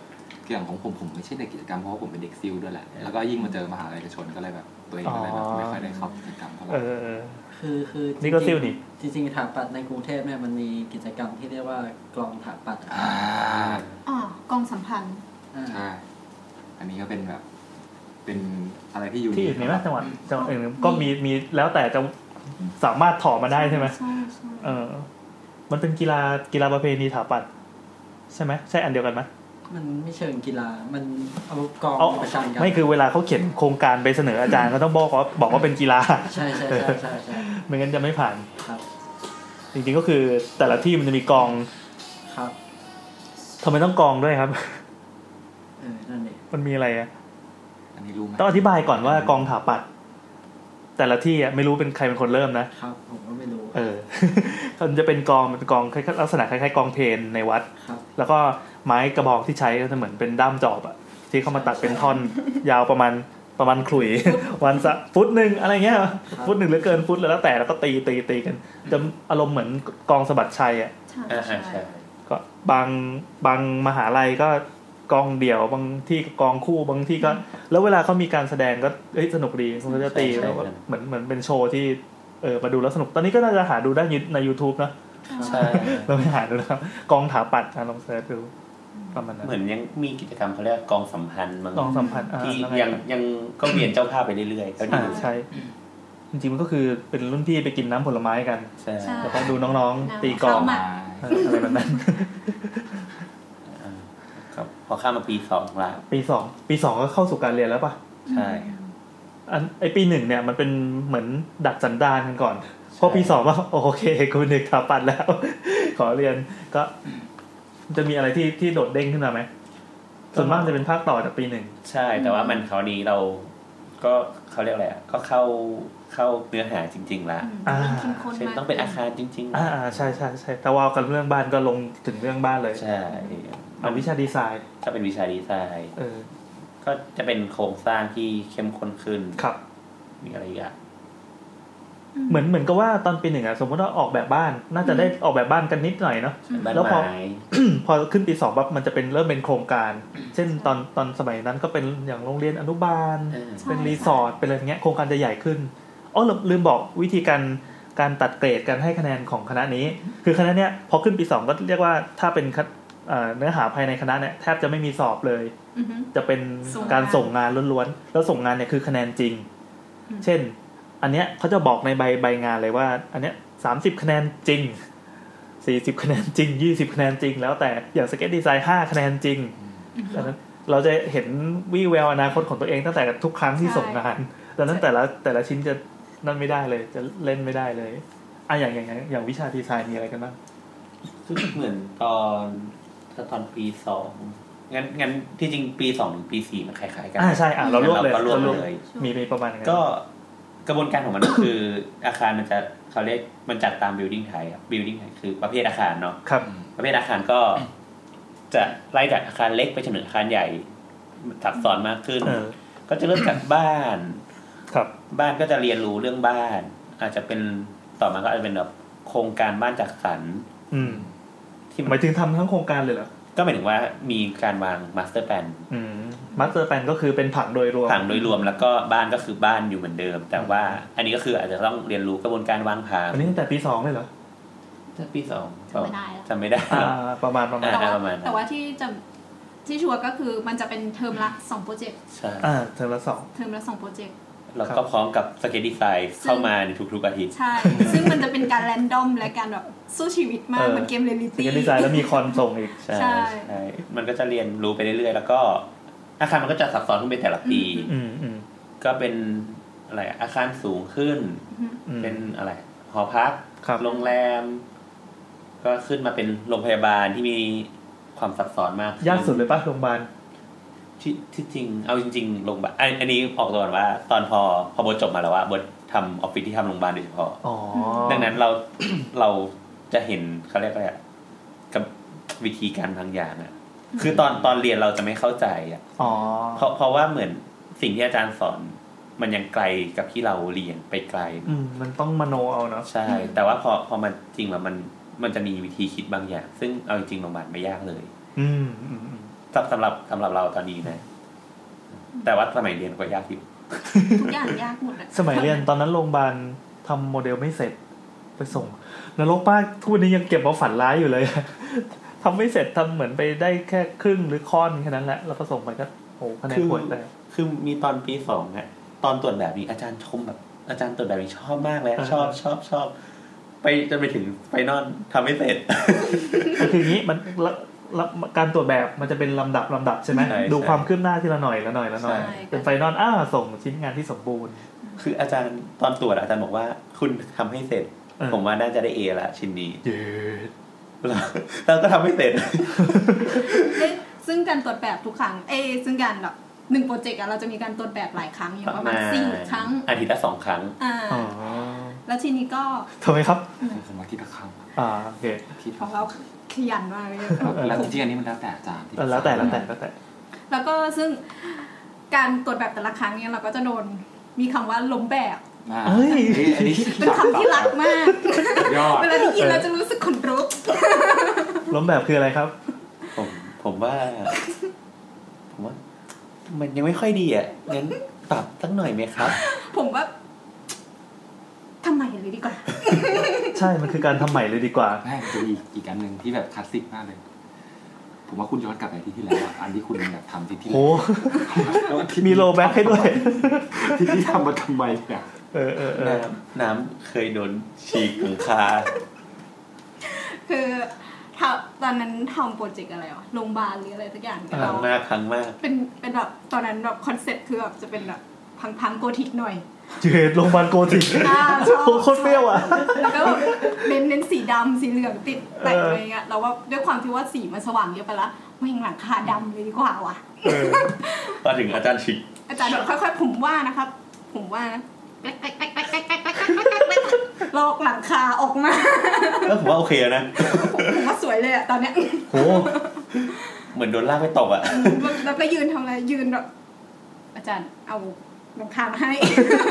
ถือเล่น เอ้เวลาตรวจแบบนี่คือตรวจแบบรวมกับอาจารย์หลายๆท่านปะ ๆใช่ค่ะ มัน เราเรียกว่า มัแ จูรี่ปะอันนี้จูรี่ อ่ะมัน ปะ มันมีเอ่อต้องอธิบายก่อนว่ากระบวนการวิชาเนี่ย ครั ก็ บ คือ ทุกคนจะมีอาจารย์ที่ปรึกษา โดยอาจารย์ที่ปรึกษาหนึ่งคน เป็นพี่เลี้ยงแล้วกัน อ่าใช่ก็เหมือนพี่เลี้ยงแล้วอะ เป็นโค้ด อาจารย์หนึ่งคนก็ เฮ้ยนี่มันเหมือน เป็นเทอร์เป็นเทอร์ เออเป็นเทอร์ก็ได้ ก็เมนเทอร์แต่ละคนเนี่ยก็จะก็จะได้รับลูกศิษย์มา ครับ อันนี้ไม่ได้เลือกนะก็แรนดอมมา อ่า แล้วก็ลูกลูกศิษย์ทุกคนนะก็ต้องไปตรวจกับเขา โดยก็อย่างที่บอกว่าแล้วแต่ว่าอาจารย์จะนัดกี่ขนาดไหน อย่าง อืม ที่ขอนแก่นเป็น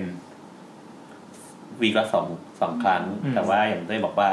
เวียนในวีคละครั้งเนาะ ใช่ อืม คือมันมันแล้วแต่บางคนนี่ผมเพื่อนผมเจออาจารย์แบบตัวเป้งๆหน่อยก็แบบทิศสามอะไรเงี้ย เย้ ก็จะแบบ แล้วแต่ความเปรี้ยวของอาจารย์ด้วยเนาะ ใช่ ใช่ ใช่ซึ่งซึ่งเราก็จะผ่านกระบวนการนี้ไปเรื่อยๆ แต่ว่าที่จริงในเขาเรียกว่าในคอร์สมันในคอร์สสิริบัตรมันนะมันจะเขียนไว้อยู่แล้วว่า ตรวจแบบกี่เปอร์เซ็นต์กี่คะแนนอะไรเงี้ อื ย ม เออแล้วก็มันไม่แน่ใจที่อื่นมันมีจูรี่สองครั้งปะ ใช่ครับ ใช่ไหม ใช่ ก็จะมีเขาเรียกว่าเป็นมิดจูรี่กับ จ จูลี่คืออะไรครับ จูลี่คือการเออ คือเทศกาลเชือด เออ เออเรียกว่าเชื่อดเลยก็ได้เนอะ คือการที่อาจารย์เมนเทอร์แต่ละคนจะมานั่ง นั่งเรียนกัน นั่งเรียนกัน ช้านะครับ แล้วเราก็จะขึ้นไปพรีเซนต์ตัวเอง เออ มีไลฟ์เลยก็ได้ มีไลฟ์แล้วก็เมนเทอร์แต่ละคนก็จะลุมตบต่อ คือจูลี่อ่ะมันมันคือมันคือการไต่สวนของกระบวนของลูกขุน ใช่ใช่ ใน ใช่ ศาลประมาณนั้นเลยเหมือนเราเป็นไปก่อคดีเราไปฆ่าคนมา แล้วต้องไปยืนให้สปอตไลท์ส่องอะโดยที่ข้างหลังตรงผนังเราต้องมีกระดาษแบบไปแปะไว้แล้วก็บนโต๊ะที่บรรดาท่านเมนเทอร์แต่ละท่านนะก็จะมีโมเดล อ่าฮะ อยู่เออประมาณนั้น แล้วเมนเทอร์ก็จะเดินวน ซึ่งก็อย่างที่บอกว่าแล้วแต่มหาลัยว่า เออ จะมีสองครั้งหรือว่าหนึ่งครั้งต่อหนึ่งโปรเจกต์ อืม ซึ่งซึ่งถ้าสองครั้งก็จะมีมิดจูลี่ อืม ก็คือตรวจความคืบหน้า อ่า เพราะเขาะเหมือนว่าก็อย่างที่บอกว่า นักศึกษาหลายคนจะมีเมนเทอร์ใช่ป่ะ ครับ ซึ่งเมนเทอร์คนอื่น ๆ ก็ต้องการรู้ว่านักศึกษาคนนี้ทำอะไรอยู่ อ๋อ บ้าง เพื่อเพื่อเพื่อที่ ซั จะ กหมดเลย เพื่อที่จะแบบสุดท้ายเป็นจูลี่จะได้เข้าใจว่าเกิดอะไรขึ้นบ้าง แล้วก็นักศึกษาคนนี้มีกระบวนการพัฒนายังไงบ้าง ในในกลุ่มกลุ่มหนึ่งนี่มีอาจารย์กี่คน เออหมายถึงว่าในอาจารย์หนึ่งคนมีนักศึกษากี่คน อ่าไม่ใช่ในในกลุ่มจุดในการจูรี่อ่ะหรือว่าการการที่ไปเข้าเข้าเมนเทอร์แต่ละ คือ ครั้ง คือถ้าเป็นปีเล็ก ๆ มันมัน จะ ก็ ไม่ค่อยเยอะ ก็ก็เป็นอาจารย์หกคน คือ แล้วก็นักศึกษาทุกคน เซ เล ก ย นั้นน่ะมีมีอาจารย์ญี่ปุ่นก็จะมา อ่าอ่าอ่าอ่าโอเค คือจะมีอาจารย์พี่เลี้ยงที่ไม่ค่อยช่วยเราอยู่หนึ่งคน อืมอืม แล้วก็อาจารย์ท่านอื่นที่สับเราเละ อ๋อ ถ้าเป็นศิลปากรเขาจะแบ่งเป็นเป็นกรุ๊ปย่อยๆ ก็คือกรุ๊ปหนึ่งจะแบ่งเป็นสี่อาจารย์สี่คน แล้วนักศึกษาไม่แน่ใจว่า ก็น่าน่าจะสี่ด้วยมั้งหรือสี่หรือหกหรืออะไรก็แล้วแต่หรือแปดเนี่ยเราก็มาเอาใจเต้นกันตุบตุบตุบรอคิวไอ้คนข้างหน้าก็ลองโดนเชือดเฮ้ยเราดูอยู่เราก็ถือโมเดลแบบเหงื่อเต็มมืออะไรเงี้ยเออน่าจะน่าจะที่อื่นน่าจะมีเป็นอย่าง อัน นี้ นี้น่าจะน่าน่าจะใกล้เคียงกันหมดผมว่านะ อืม น่าจะแบบคล้ายๆกันผมก็ประมาณนั้นแหละครับ ประมาณนั้นจะถ้า ถ้ามีอาจารย์ก็บางทีก็หลังๆเนี่ยมันจะมีอาจารย์นอกมาด้วย อ๋อ ตามที่เขาจ้างมา อ่าอ่าอาจารย์เกษตร ซึ่งอาจารย์พวกนั้นอะถ้าได้คนใจดีก็จะใจดีเลยคุยง่าย แต่ถ้าเจอแบบอาจารย์ที่แบบว่าเป็นอาจารย์นอกแล้วแบบงานรัดกลุ่ม คือถ้าคุณพลาดการตรวจแบบของเขาไป คุณจะไม่มีโอกาสตรวจแบบของเขาในวีคนั้นอีก เพราะไปตามหาตัวเขาไม่ได้ใช่ไหม ใช่ เออ แล้วชีวิตคุณจะพังสุดๆ เพราะว่าวีคถัดไปอย่างเงี้ยทำไมงานคุณไม่ไปไหนเลย ตรวจกับมึงมึงตรวจกับมึงกูมาไม่ทันมึงมึงไปก่อนไง เออเออ นี่จะเป็นอย่างนั้นแหละครับ ก็คือใกล้ๆกันก็คือมีอาจารย์แบบจำนวนเท่านี้แล้วก็ อืมอืม น่าจะแบบ ถ้าผมเจอเยอะสุดน่าจะประมันห้าคน อ่าประมาณนั้น อ๋อ ในคลาส เออประมาณนี้ประมาณนี้คล้ายๆกันเกษตรมีอะไรครับ เกษตรมีเกษตรคล้ายกันครับ อะไรวะ คือคล้ายคล้ายของพี่แอนตรงที่มีแบ่งเป็นกลุ่มย่อย อ่า อาจารย์ที่เป็นกลุ่มย่อยด้วยอะไรเงี้ยครับ อ๋อ อืม แล้วมันจะมีมีกลุ่มออฟเดตอะไรอย่างงี้ได้วยไหม ใช่ครับใช่ คือถ้าไปเจอกลุ่มที่โหอา จารย์ เลือกมายังไงว่ากลุ่มที่โคตรโหดอะ ใช่ใช่ ใช่ ใช่ เออเด็ก แล้ว โอลิมปิก เป็นกลุ่มแบบรวมยอดมนุษย์อะ เออใช่ใช่ มันก็จะชอบไปยัดรวมอยู่กลุ่มเดียวกันเพื่อซัดกันเองแบบเป็นเทศกาลเลือด แล้วบางครั้งมันจะมีความสุขนะ สมมติว่าเราตรวจเสร็จแล้ว ถึงมันจะดีจะเลวร้ายยังไงก็ตาม แต่ถ้าเห็นเพื่อนกลุ่มข้างๆตรวจไม่เสร็จ เราจะเข้าไปเนียนดูเว้ยบางทีมันก็ได้ความรู้ว่าคือ ไม่จริง ๆ ต้องไปฟัง เออจริงๆก็ต้องไปฟังคือมันได้ความรู้มากเลยนะ มันจะเป็นเด็กที่รักเรียนกันโดยอัตโนมัติอะ ใช่ คือไปดูปั๊บเออดูว่าเขาเขาเขาทวงติงเรื่องอะไรเงี้ยเออเราก็เหมือนเก็บความรู้นั้นมาเต็มๆเหมือนกันอืม เคยมีครั้งหนึ่งไปเราอาจารย์บอกว่า คุณมีความเห็นอะไรกับงานเพื่อนไหมพูดไม่รู้เรื่องเลยรู้แบบอะไรเหรอ พูดไปเสร็จ แต่แต่ในความเห็นส่วนตัว อันนี้ขอขอความเห็นหน่อยคิดว่าเหมือนเด็กถาปัดไม่ไม่ค่อยสู้อาจารย์อะหมายถึงว่า อ่ใช่ใช่ใช่ บางทีเรารู้สึกว่าสิ่งที่เราทำมันไม่ได้แย่อะ อืม อืม แต่เราก็มักจะแบบว่าครับค่ะ แต่อันนี้เข้าใจได้นะ เพราะว่าเราเราไม่รู้ว่าโลกแห่งความจริงมันเป็นยังไง ใช่ใช่ใช่ คือเลเวลเรายังต่ำมากอะ ถูกแต่แต่หมายถึงว่า แต่ว่าจริง ๆ แล้วอะ เราควรจะดีเฟนต์งานตัวเอง มันควรจะดีเป็นงาน ใช่ ตัวเอง อืม เพื่อแบบ ก็เราคิดมาแล้วอะเราก็นี่ไงที่ปรึกษาแล้วก็ปรึกษาให้เรามาตลอดมาตลอดตั้งกี่อาทิตย์อะ อืม ก็แสดงว่าเราไม่ได้คิดคนเดียวด้วยซ้ำ ใช่ใช่ เออเรามีพี่เลี้ยง ดัง ช่วย นั้น คิดด้วย ในในในความเห็นของเราอะที่ทำงานมาแล้ว เออ พักหนึ่งอะเรารู้สึกว่า บางทีผิดก็คือผิดหมายถึงว่าแต่ว่าเราต้องรู้จักปกป้องปกป้องงานตัวเองหน่อยปกป้อง อืม ความคิดตัวเอง ปกป้องความคิดอืม อันนี้อันนี้ก็สำคัญนะผมว่าผมผมเสริมหน่อยละกันอย่างเช่น มันจะมี อันนี้ผม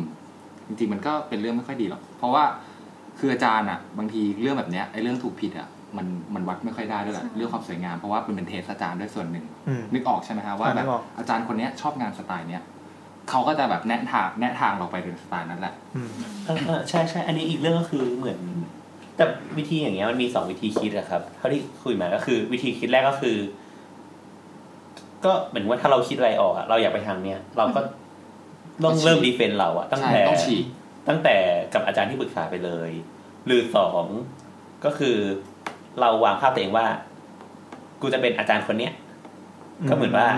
เราจะก๊ทำตา อ ม ปปี้ เขาไป อืม เราจะเหมือน แต่ ว่า แค่ว่าเอาคือคือมองเขาเป็นลูกค้าแล้วเราจะเอาใจลูกค้าเขาอย่างนี้ป่ะ เหมือนว่าเราไปสิงว่าอาจารย์คนนี้คิดเนี้ย อ๋อ เพื่อเราจะได้องค์ความรู้แบบนี้ อ๋ออ อย่างเงี้ย ครับ ก็สบายใจดี อืม ใช่ มันก็จะแบบไม่วุ่นวายทำตามน้ำ อืม แต่ว่าถ้าเราอยากฉีกเนี้ย มันก็จะแบบอาจจะมีผลเรื่องผม ผมอันนี้ผมพูดเลยกันเพราะว่ามันจะมีผลเรื่องแบบคะแนนบ้าง เพราะว่า อืม ผมเคยเหมือนกัน เคยแบบว่าอาจารย์เคยเตือนแล้วว่าแบบเนี้ยย้ายแบบเนี้ยไม่สวย ย้ายฟังก์ชันแบบเนี้ยตรงเนี้ยจัดวางตรงเนี้ยไม่สวย แต่รู้สึกว่าเฮ้ยในความคิดเรามันสวยว่ะ ผมทำตรงส่งไฟนอลแล้วเขาก็เดินมาถามว่า อืม เนี่ยทำไมไม่แก้รันที่ผมบอก ผมบอกว่าผมอยากจะลองสิ่งที่ผมคิด ว่ามันดีหรือเปล่า อืม เขาก็ถามว่าแล้วมันดีไหมผมบอกว่าก็มันก็มันก็ไม่ดีครับ ไม่ดีอย่างที่ผมคิดหรอก แต่ว่าผมได้ลองแล้วล่ะว่าผมทำอย่างเงี้ย ก็ นี่คนจริง คนจริงครับ ได้เกรดเท่าไหร่ ค คะ นจริง ได้ได้สี่ครับได้วิชานั้นตอนนั้นได้สี่ครับงานนั้น เราเราไม่มองว่า ถ้าตอนเรียนอะถ้าอยากทำอะไรก็ ทำเลย ทำเลยดีกว่า อืมอืมอืม แล้วก็ข้ามเรียนข้ามไปปีห้าเลยไหมถือว่า เดี๋ยวก่อน ปี เมื่อกี้เมื่อกี้นึกประเด็นหนึ่งออกก็คือเพราะไหนๆพูดเรื่องส่งงานแล้วนรกของการส่งงาน อืม นรกของการ อ่ะกฎของการส่งงานมีอะไรบ้าง ห้ามเลท ห้ามเลทนี่คือ สักวิหนึ่งก็ห้าม อ่า เวลากำหนดไว้9ก้าโมงคือ9ก้าโมงเก้าโมง คือแปดโมงห้าสิบก็ไปถึงแล้วหรอกอะ อืม ใช่คุณคุณต้อง เผื่อเวลาสำหรับแบบอุบิเหตุนิดหน่อยอะไรอย่างนี้ อันนี้สำคัญมากทุกที่เป็นเหมือนกันหมด เป็น แล้วก็ ใช่ เป็นเป็นเรียกว่าอะไรวะ เป็นกติกาที่เป็นตัวสีแดงๆฟอนต์ขนาด 50 ตัวหนา ไม่ใช่เฉพาะ ใหญ่ สมั ที่สุด ครแบบในการเรียนพอถึงชีวิตจริงเราก็ต้องทำอย่างนี้ด้วย ใช่ เพราะเขาเขาจำลองกติกาจากชีวิตจริงไป บอกว่าอันเนี้ยเป็นกติกาแบบที่ จะเป็นจะตายยังไงก็ห้ามเลยวินาทีเดียวก็ไม่ได้วินาทีเดียวก็คือปิดประตูปึ้ง ใช่ จบ แล้วก็มีอะไรอะงานต้องครบ อืม แต่แต่จริงๆงานโคบนี้ถ้าเกิดใครแบบเขาเรียกมีเล่ห์เหลี่ยมหน่อยก็ทำให้ภาพรวมมันดูโอเคครับ เออ แต่ว่า อาจจะต้องเล่น เออ ใช่ใช่ อันนี้ก็เป็นเทคนิคไปนะ แต่ว่าถ้าถ้าอธิบายให้คนทั่วไปฟังเนี่ยเรื่องเราอยากซีเรียสเรื่องเรื่องการส่งงานตรงเวลามาก มันมีเหตุเกิดขึ้นหลายครั้งนะที่ เหมือนเหมือนเหมือนมีเพื่อนคนหนึ่งอะจำไม่ได้ละเขาจะไปส่งงาน แต่ตอนนั้นคือรถติด หรือว่าเจออุบัติเหตุหรืออะไรสักอย่างอะแล้วคือสิ่งที่ทำมาทั้งเทอมอะมันพังทลายอยู่ตรงหน้าบันไดคณะอะ อืม โหแบบ โอ๊ยแบบอยากจะกรีดร้องแทนเขาก็ก็ก็ร้องคงร้องไห้อะไรกัน สลายลงไปกับตา เออ มันแหลกสลายจริงๆ เพราะว่าประตูสับลงต่อหน้าเลย แล้วก็ไม่มีการไม่มีทางอุทธรณ์ใดทั้งสิ้น อันนั้นก็ต้องตัดหายไปเลยคะแนนไฟนอลก็จะไม่มี แล้วก็มีอีกคนหนึ่งที่เขารีบมาเหมือนกัน แล้วก็คือบันไดหน้าคณะมันเป็นบันได เอ้ยมันเป็นเหมือนเป็นพื้นหินขัดอ่ะ มันลื่นมัน มัน ลื่น ลื่น แล้วอันนั้นเป็นต่อไม้บาซ่าทั้งชิ้น โอ้ระเบิดปึ้มคือล้มเขาล้มลงไปแล้วก็ระเบิดปึ้มลงไปต่อหน้า โอ้โหแบบ พัง แล้วเราอยู่แล้วเห็นตรงนั้นอ่ะเออ แล้วมันจะมีคืนก่อนไฟนอล อ่า อ่าได้เลย อันนี้ได้เลยครับ มันเป็น 12 ไม่ 24 ชั่วโมงนรก ที่ไม่ว่าโลกนี้จะเกิดอะไรขึ้น งานต้องเสร็จ ชอบนับเวลากัน ใช่ ชอบแบบ เออ เวลากันเขาดาวน์ เขาดาว อ่ะแล้วทำไมไม่ไปทำก่อนหน้าล่ะ ก็ก็เขาไม่ทำเอง ก็เลยต้องมา มีใครก็ทำก่อนก็ละ ไม่มันมันก็มีคนทำแหละซึ่ง เอ่ามันมีคนทำ ใช่ ผลพวกนั้นก็จะเป็นที่น่ารังเกียจของเพื่ อนมา ใช่ แบบอะไรของมึงเหมือนไอ้พวกเด็กหน้าห้องอ่ะ พวกที่ทำอะไรก็ได้เกรดสี่ไปหมดเลย แล้วเวลาเราถามอะงานที่ไหนแล้ว ยังไม่เสร็จเลย ยังไม่ถึงยังไม่ถึงไหนเล นี่ ย หรอก แล้วเป็นไงล่ะ วันส่งไปปึ้ง บาอย่างเนี้ย ไม่ไอวันส่งอะไม่ว่านะวันส่งแม่งแต่งหน้าเต็มเลยคือแบบ มีเวลา ตื่นตื่นแล้วมือนี่ไม่มีปิดเปื้อนเลยนะ เพราะน้ำไม่มีครับน้ ไม่มี ำหน้า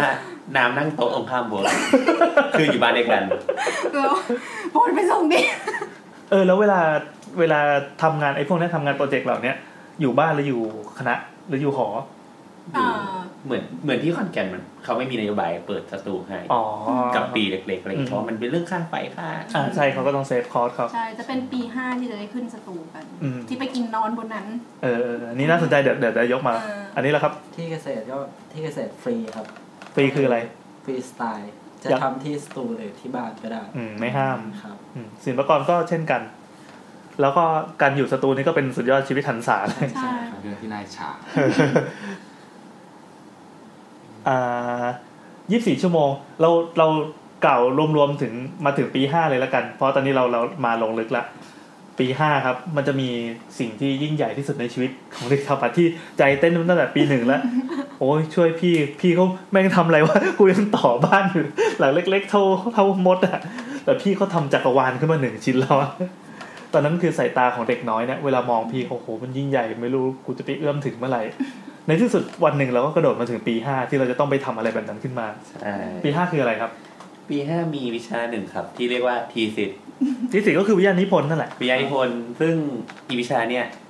หน่วยกิจจะประมาณ9ก้าถึงสิบสองแล้วแต่ที่ อ่า หรือถึงสิบห้าก็เคยเห็น ครับ อืม ดังนั้นสมมติว่าทีสิทธิ์ได้ F หรือว่าได้ด็อกได้ดีไป บางทีมีเกรดจะล่วงซะมหาศาลนะ มหาศาลประมาณ 0.5 อืมแล้วอาจารย์เขาจะแนะนำให้ดรอกไหมใช่ไหมนะ ใช่ใช่ เขาเขาจะ มี แนะ เจอ นำให้ดอกตั้งแต่ก่อ คื น อถ้าถ้าเรารู้สึกว่าเขารู้สึกว่าเราไม่ไหวจริงๆเขาบอกว่าไปดรอกเถอะ อ่ะที่สี่คืออะไรทำอะไรบ้าง ที่สิทธิ์คือการที่ให้นักศึกษาเลือกโครงการที่ตัวเองสนใจ โดยโดยที่โครงการนั้นจะต้องเป็นเหมือนว่าก็เหมือนสรุปสิ่งที่เราเรียนมาตลอดห้าปีอะ ก็บอกว่าห้าปีที่ผ่านมาเนี่ยรู้อะไรบ้าง ใช่ ไหนลองไปกลั่นมาสิ ใช่ อ่ากลั่นมาเป็นชิ้นงานหนึ่งชิ้น ใช่ โดยก็จะเลือกอยู่ไม่ใช่เลือกหมายว่า โดยจะมีกระบวนการที่สองกระบวนการ ครับ คือกระบวนการแรกคือการทำข้อมูล อืม และกระบวนการที่สองคือการทำดีไซน์ เออเดี๋ยวจะคิดว่าถาปัดมาถึงก็จะต้องมานั่งออกแบบเลย แต่จริงๆแล้ว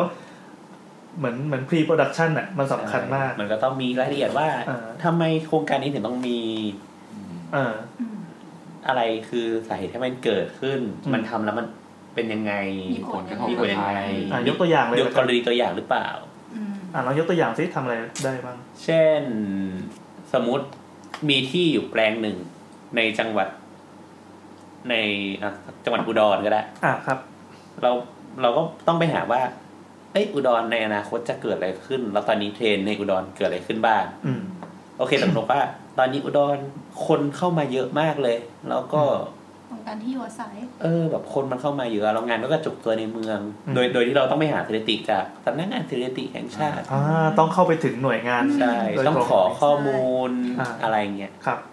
แล้วก็เสร็จแล้วเราก็ต้องสรุปมาว่า โอเค ถ้ามันสมมติว่ามันมีคนเยอะอย่างเงี้ย เราจะทำโปรแกรมอะไรขึ้นมาดีว่า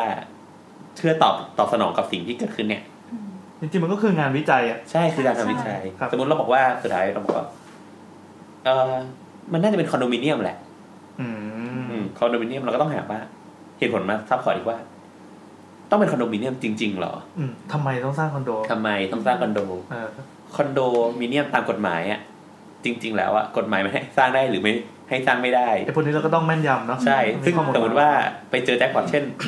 พื้นที่ตรงนี้ห้ามสร้างอาคารที่เป็นคอนโด อ่ามีกฎหมายผังเมืองอยู่ ใช่ ครับ ห้ามเกินสามชั้นอ้าวถ้าเราไม่แม่นอ่ะ ทุกอย่างก็แหลกสลายลงไปกับตา อ๋อ ไปไปดรอปครับ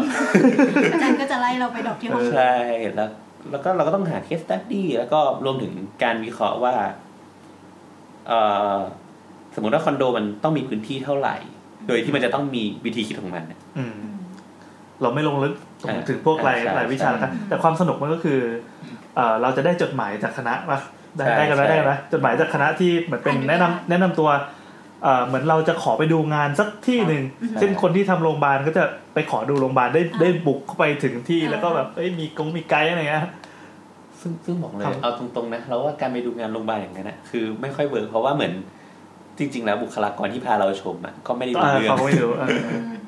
เออก็แสดงว่าแล้วแต่แล้วแต่โครงการ แล้วแต่โครงการ แล้วแต่โครงการที่จะได้เข้าไปดูอะไร ใช่แล้วก็พอทำข้อมูลเสร็จแล้วก็จะต้องส่งข้อมูลเนี่ย อืม อัปเดตให้อาจารย์ว่า สุดท้ายแล้วเขาเห็นว่าโครงการเราเป็นไปได้จริงไหม อืม แล้วมันจะผ่านไปพาร์ทสองจริง แตกหรือไม่แตกครับ ใช่ใช่ใช่เป็น เออ ใช่ ตีแตกถ้าสมมติว่าโอเคผ่าน เออ คุณก็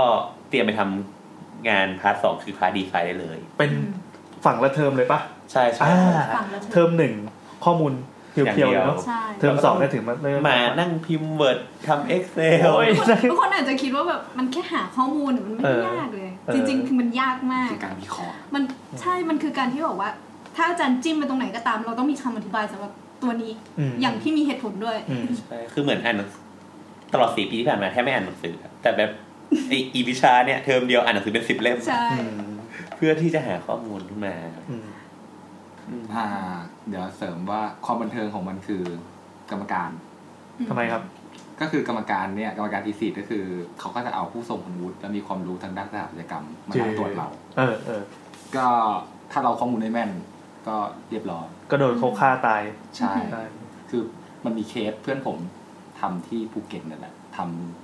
อารมณ์แบบว่าไปดูโครงการเนี้ยมา แล้วก็บอกว่าโครงการเนี้ยเคยมีอยู่แล้ว เราจะเอาโครงการเขาปรับปรุง คือเราก็บอกว่าที่โครงการเนี้ยมันขึ้นไม่ได้นะเพราะว่างบประมาณมันใช้เยอะเกินไป แล้วกรรมการก็บอกว่าเออจริง ๆ โครงการเนี้ยนะผมกับอาจารย์อีกท่านหนึ่งอ่ะเป็น advisor ของโครงการนี้อยู่ คือจริงๆที่มันไม่ผ่านเนี่ยเพราะมันไม่ผ่านประชาพิจารณ์ไม่ใช่งบประมาณไม่ผ่าน เจ็บพอดมาก คือแบบเบอร์สัตว์นั่งยืนแบบโอ้ แล้วทำไงอะพังเลยวะ ก็คือเขาก็ไม่ถึงกับไม่อันนั้นอาจจะเป็นเคสที่แบบใจดีเขาบอกว่า อ๋อ คุณคุณลองไปหาข้อมูลใหม่ให้มันเน็กเซนกว่า คือ นี้ คือถ้าเข้าใจดีเขาจะให้เราคล้ายๆว่าสอบซ่อมอะ อ่า อีกครั้งหนึ่ง เออ แต่ว่าถ้าเกิดว่าเขามองว่าไม่ไหวจริงๆเนี่ย คุณซุยอ่ะคุณมั่ว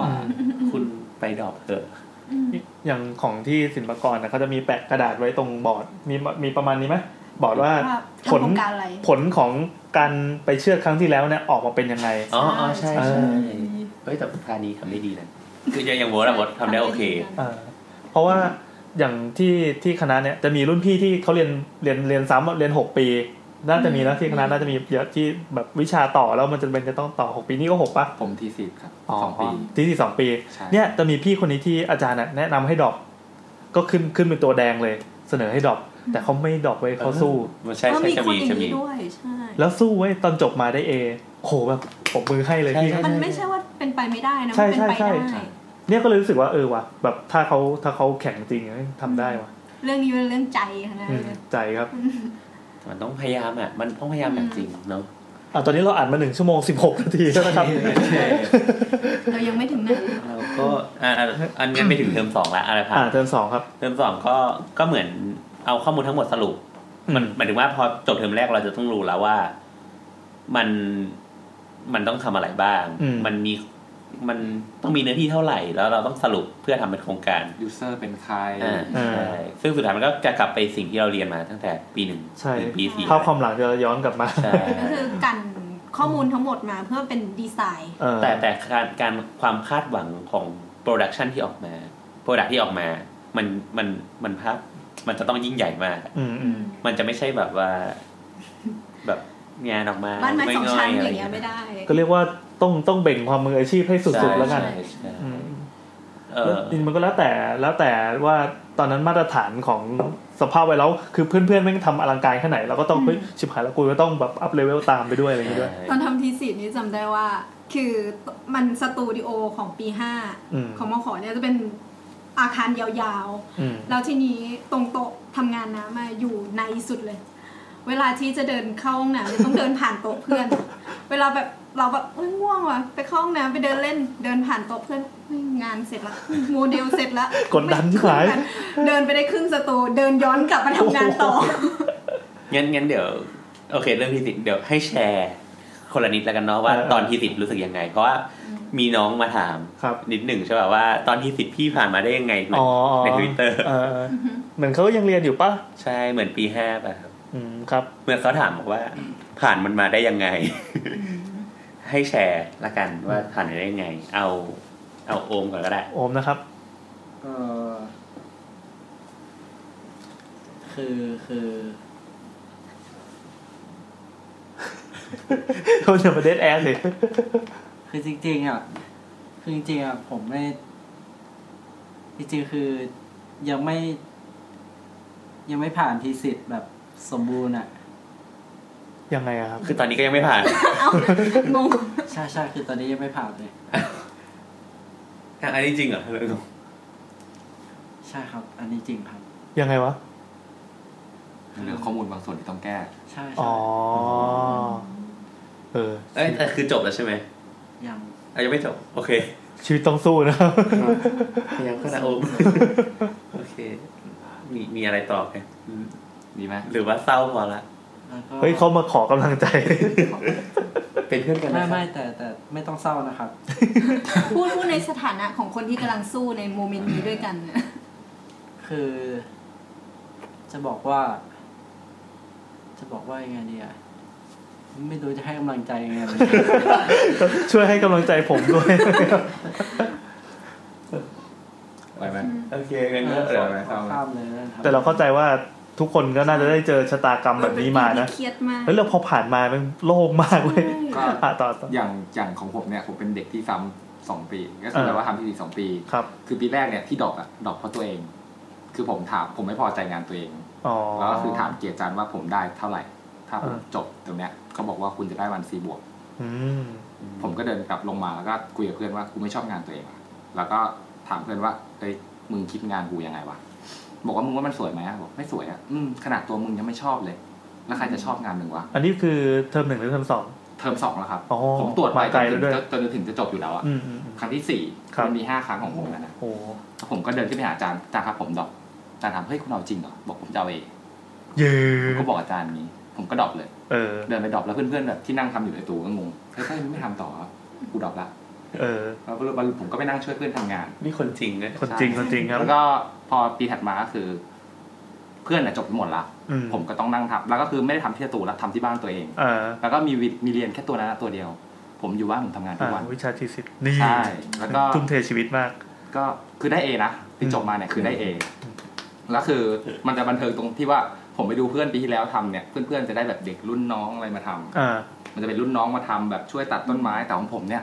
เพื่อนนั่นเป็นสถาปนิกหมดเลยไหม เยอะ พี่นึกออกว่าแบบว่าคนที่จบไปแล้วอ่ะเป็นผู้รับเหมาเป็นสถาปนิกแม่งมานั่งช่วยตัดแล้ว คืมี อแบ ส บ กิลสูงกันแล้ว ผม อ่ะ จะทำแบบแบบไว้ให้หมดละ แล้วผมก็จะเอาคอมไว้เครื่องหนึ่งอยู่ให้มัน แล้วมันบอกว่าเนี่ยกูปั้นไว้ให้ละ อืม มึงไปดูว่า ใช่ แล้วผมก็จะนั่งทำแต่ภาพตีบภาพอะไรเพื่อนก็แบบดูแบบแล้วก็ตัดโมเดลเอง โอ้โห แล้วเวลาผมลงไปตัดเสร็จปุ๊บมันก็จะบอกว่าทำไมมึงตัดอย่างนี้วะมึงไม่ช่วยวะไม่ทำตามแบบเลย ผมแบบงานกูเฮ้ยงานกูมึงมาว่ากูทำไมแต่คือผ่านมาได้ก็เพราะเพื่อนๆเนี่ยแหละ เออ ก็คือถึงบอกว่าเนี่ยคณะเนี่ยต้องมีเพื่อนหน่อย อืม ถึงจะโอเค เฮ้ยเจ๋งว่ะ คือพอ ใช่ จบไปปั๊บแล้วเพื่อนมันก็ว่างกันหมดแล้วไงมันไม่ได้มา ใช่ผม ผจ ลาก ญน มาร หม ก ด อยู่ อะ เดียวก็เรา เพราะว่าพอเราว่างอะเราช่วยเพื่อนหมดเลย เออ เพราะเราดรอปแล้ว อ๋อใช่ทำดีไว้เยอะนะ ใช่ แล้วผลผลผลบุญก็ได้กลับมา เออบุญนะครับ ใช่ เจ้ากรรมนายเวรนะครับ ฟัง เรีกว่า YouTube แต้มบุญเยแต้มบอะุญ อันนะ เอ้ยน่าสนใจ น้ำตอนทำทีสิทธ์ก็น้ำเป็นคนเก็บไม่ดี อืม อ่า เก็บถูไถตลอดแล้วก็ช่วงทำทีสิทธ์เนี่ย คิดว่าอยากจะจบแล้วก็แบบไม่ได้จบสวยหรอกแต่คิดว่าอยากจบ แล้วก็ จบจบไปเถอะอะไรเงี้ยเหรอ ไม่ได้จบจบไปเถอะแต่อยากจบแบบความทรงจำดี อ๋อ ๆด้วยการ ยัง ทำทีสิทธ์ดีๆ อ๋ออ๋อ เออ ก็เลย เออค่อนข้างสู้ เป็น จะว่ายังไงอ่ะ มันเป็นปีที่ เป็นปีที่เราทิ้งทุกอย่าง ทิ้งทุกอย่างเพื่อทีสิทธ์เลยนะ จริง เลิกแฟนก็ เลิกกับแฟนกับ ทีสิทธ์ โห ก็มัน อืม ก็เป็นปีที่ว่า คิดว่าในชีวิตนี้ก็จะไม่อยากเจออีกแล้ว อืม อืม หมายถึงแฟน หมายถึงทีสิทธ์ทีสิทธ์อืม ไม่รู้จะพูดยังไงดีอ่ะ เออ อืม ก็ต้องกัดฟันเนาะ เป็นรอดอก็คงเทียบกับเขาชนไก่นี่มั้ย ใช่ พอมันจบไปแล้วทุกอย่างมันโล่งแล้ว มันเหมือนเราข้ามสีทันดอนได้แล้ว เออเออ แบบไม่มีอะไรยากไป สี กว่า ทัน นี้ ดอนห แล้ รื ว อสีธัญญาครับ เออแต่ตอนนั้นก็ใกล้สีทันยาแล้วตีสามคิดอะไรไม่ออก เออ เอาจักรยานออกไปปั่นอะตีสาม แบบมืดๆปั่น เออ ก็ แล้วจบสวยไหมตกลงจบสวยไหม จบสวย อ่า โอเค แต่งหน้าวันนั้นแต่งห ได้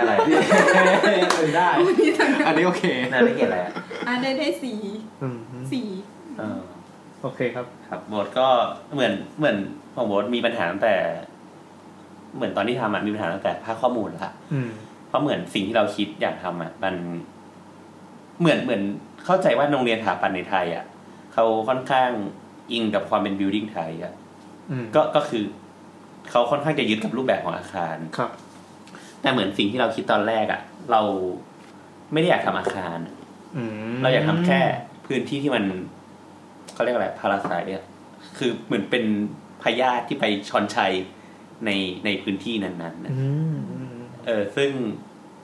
เหมือนคุยกับอาจารย์ตอนแรกอะเขาก็โอเค แต่พอสักพักอะทุกคนอาจารย์คนอื่นก็จะบอกว่า เฮ้ย มันไม่ได้ มันต้องเป็นอาคาร มันต้องเป็นอาคารดดังนั้น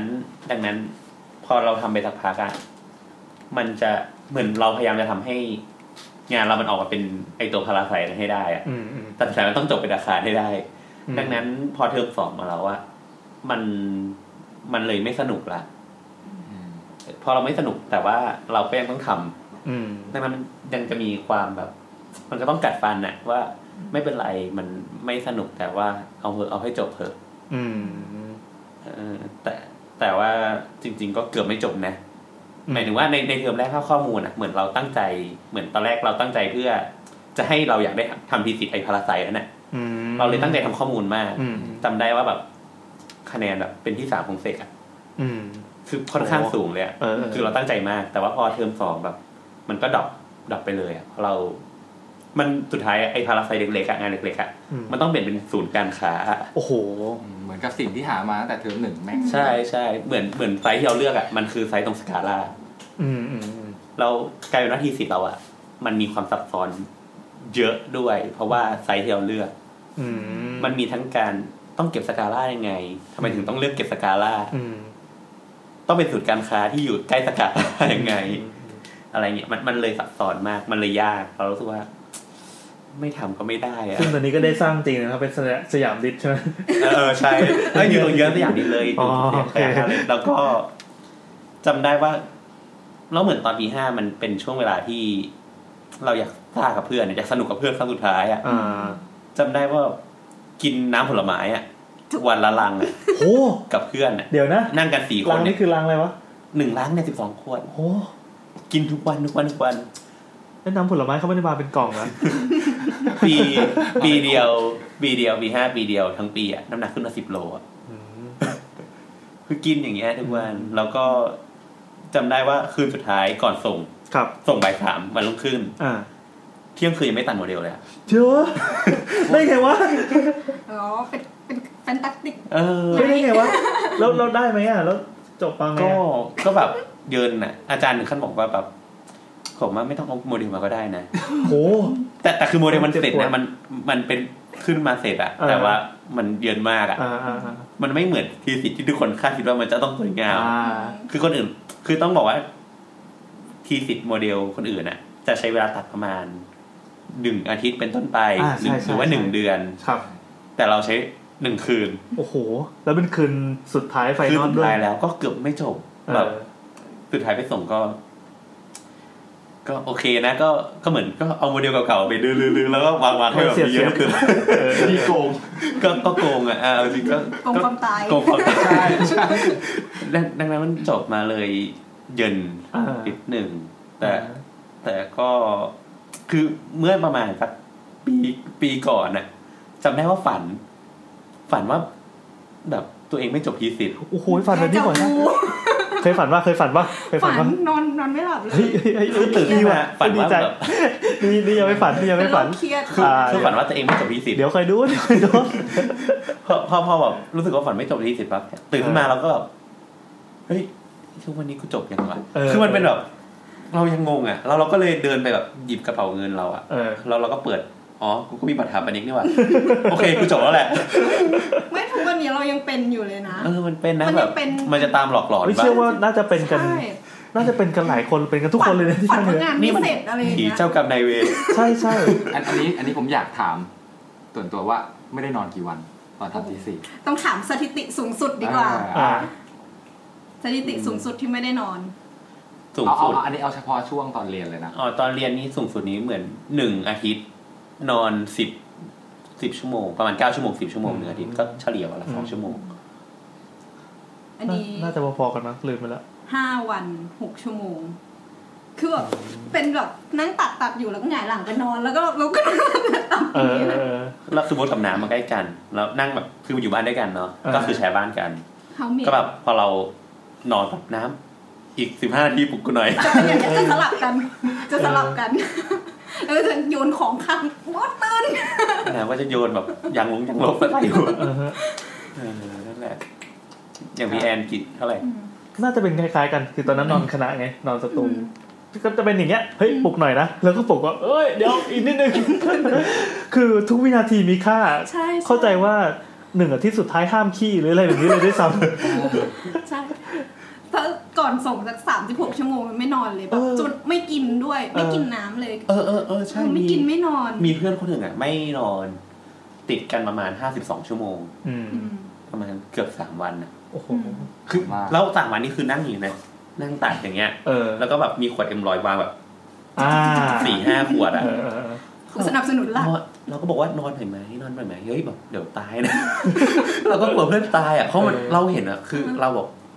คือเราตอนนั้นมันเป็นงานกลุ่มอ่ะโปรเจกต์กลุ่ม อืม เราก็กดเรนเดอร์แล้วก็นอนเว้ย แบบว่าขอนอนสักชั่วโมงหนึ่ง เอออ อะไรเงี้ย แล้วเราตื่นมาเพื่อนก็ยังนั่งเนี่ยเราออกไปเฮ้ยเดี๋ยวเราไปซื้อข้าวให้นะ เราออกไปซื้อข้าวมาเพื่อนก็ยังนั่งตัดอย่างเงี้ยอยู่อ่ะ เปิดออโต้พายโเลย น่ากลัวมากเคยบอกที่ว่าไม่ไม่ได้นอนนานๆ เราก็ไม่ได้กินน้ำด้วยเราปากแห้งอ่ะ พอแบบ โอ้โห พอทำงานตัดตัดๆไปเราก็แบบเพื่อนถามอะไรเงี้ยหันไปบอกเออตอบแล้วก็เลือดไหล โอ้ยตายละ แตกแล้วเลือดไหลยังไงอะ แล้วว่าที่ใดสุดคืองานต้องเสร็จปากเลย เออเออ นั่นแหละครับ โอ้ยนรก เออก็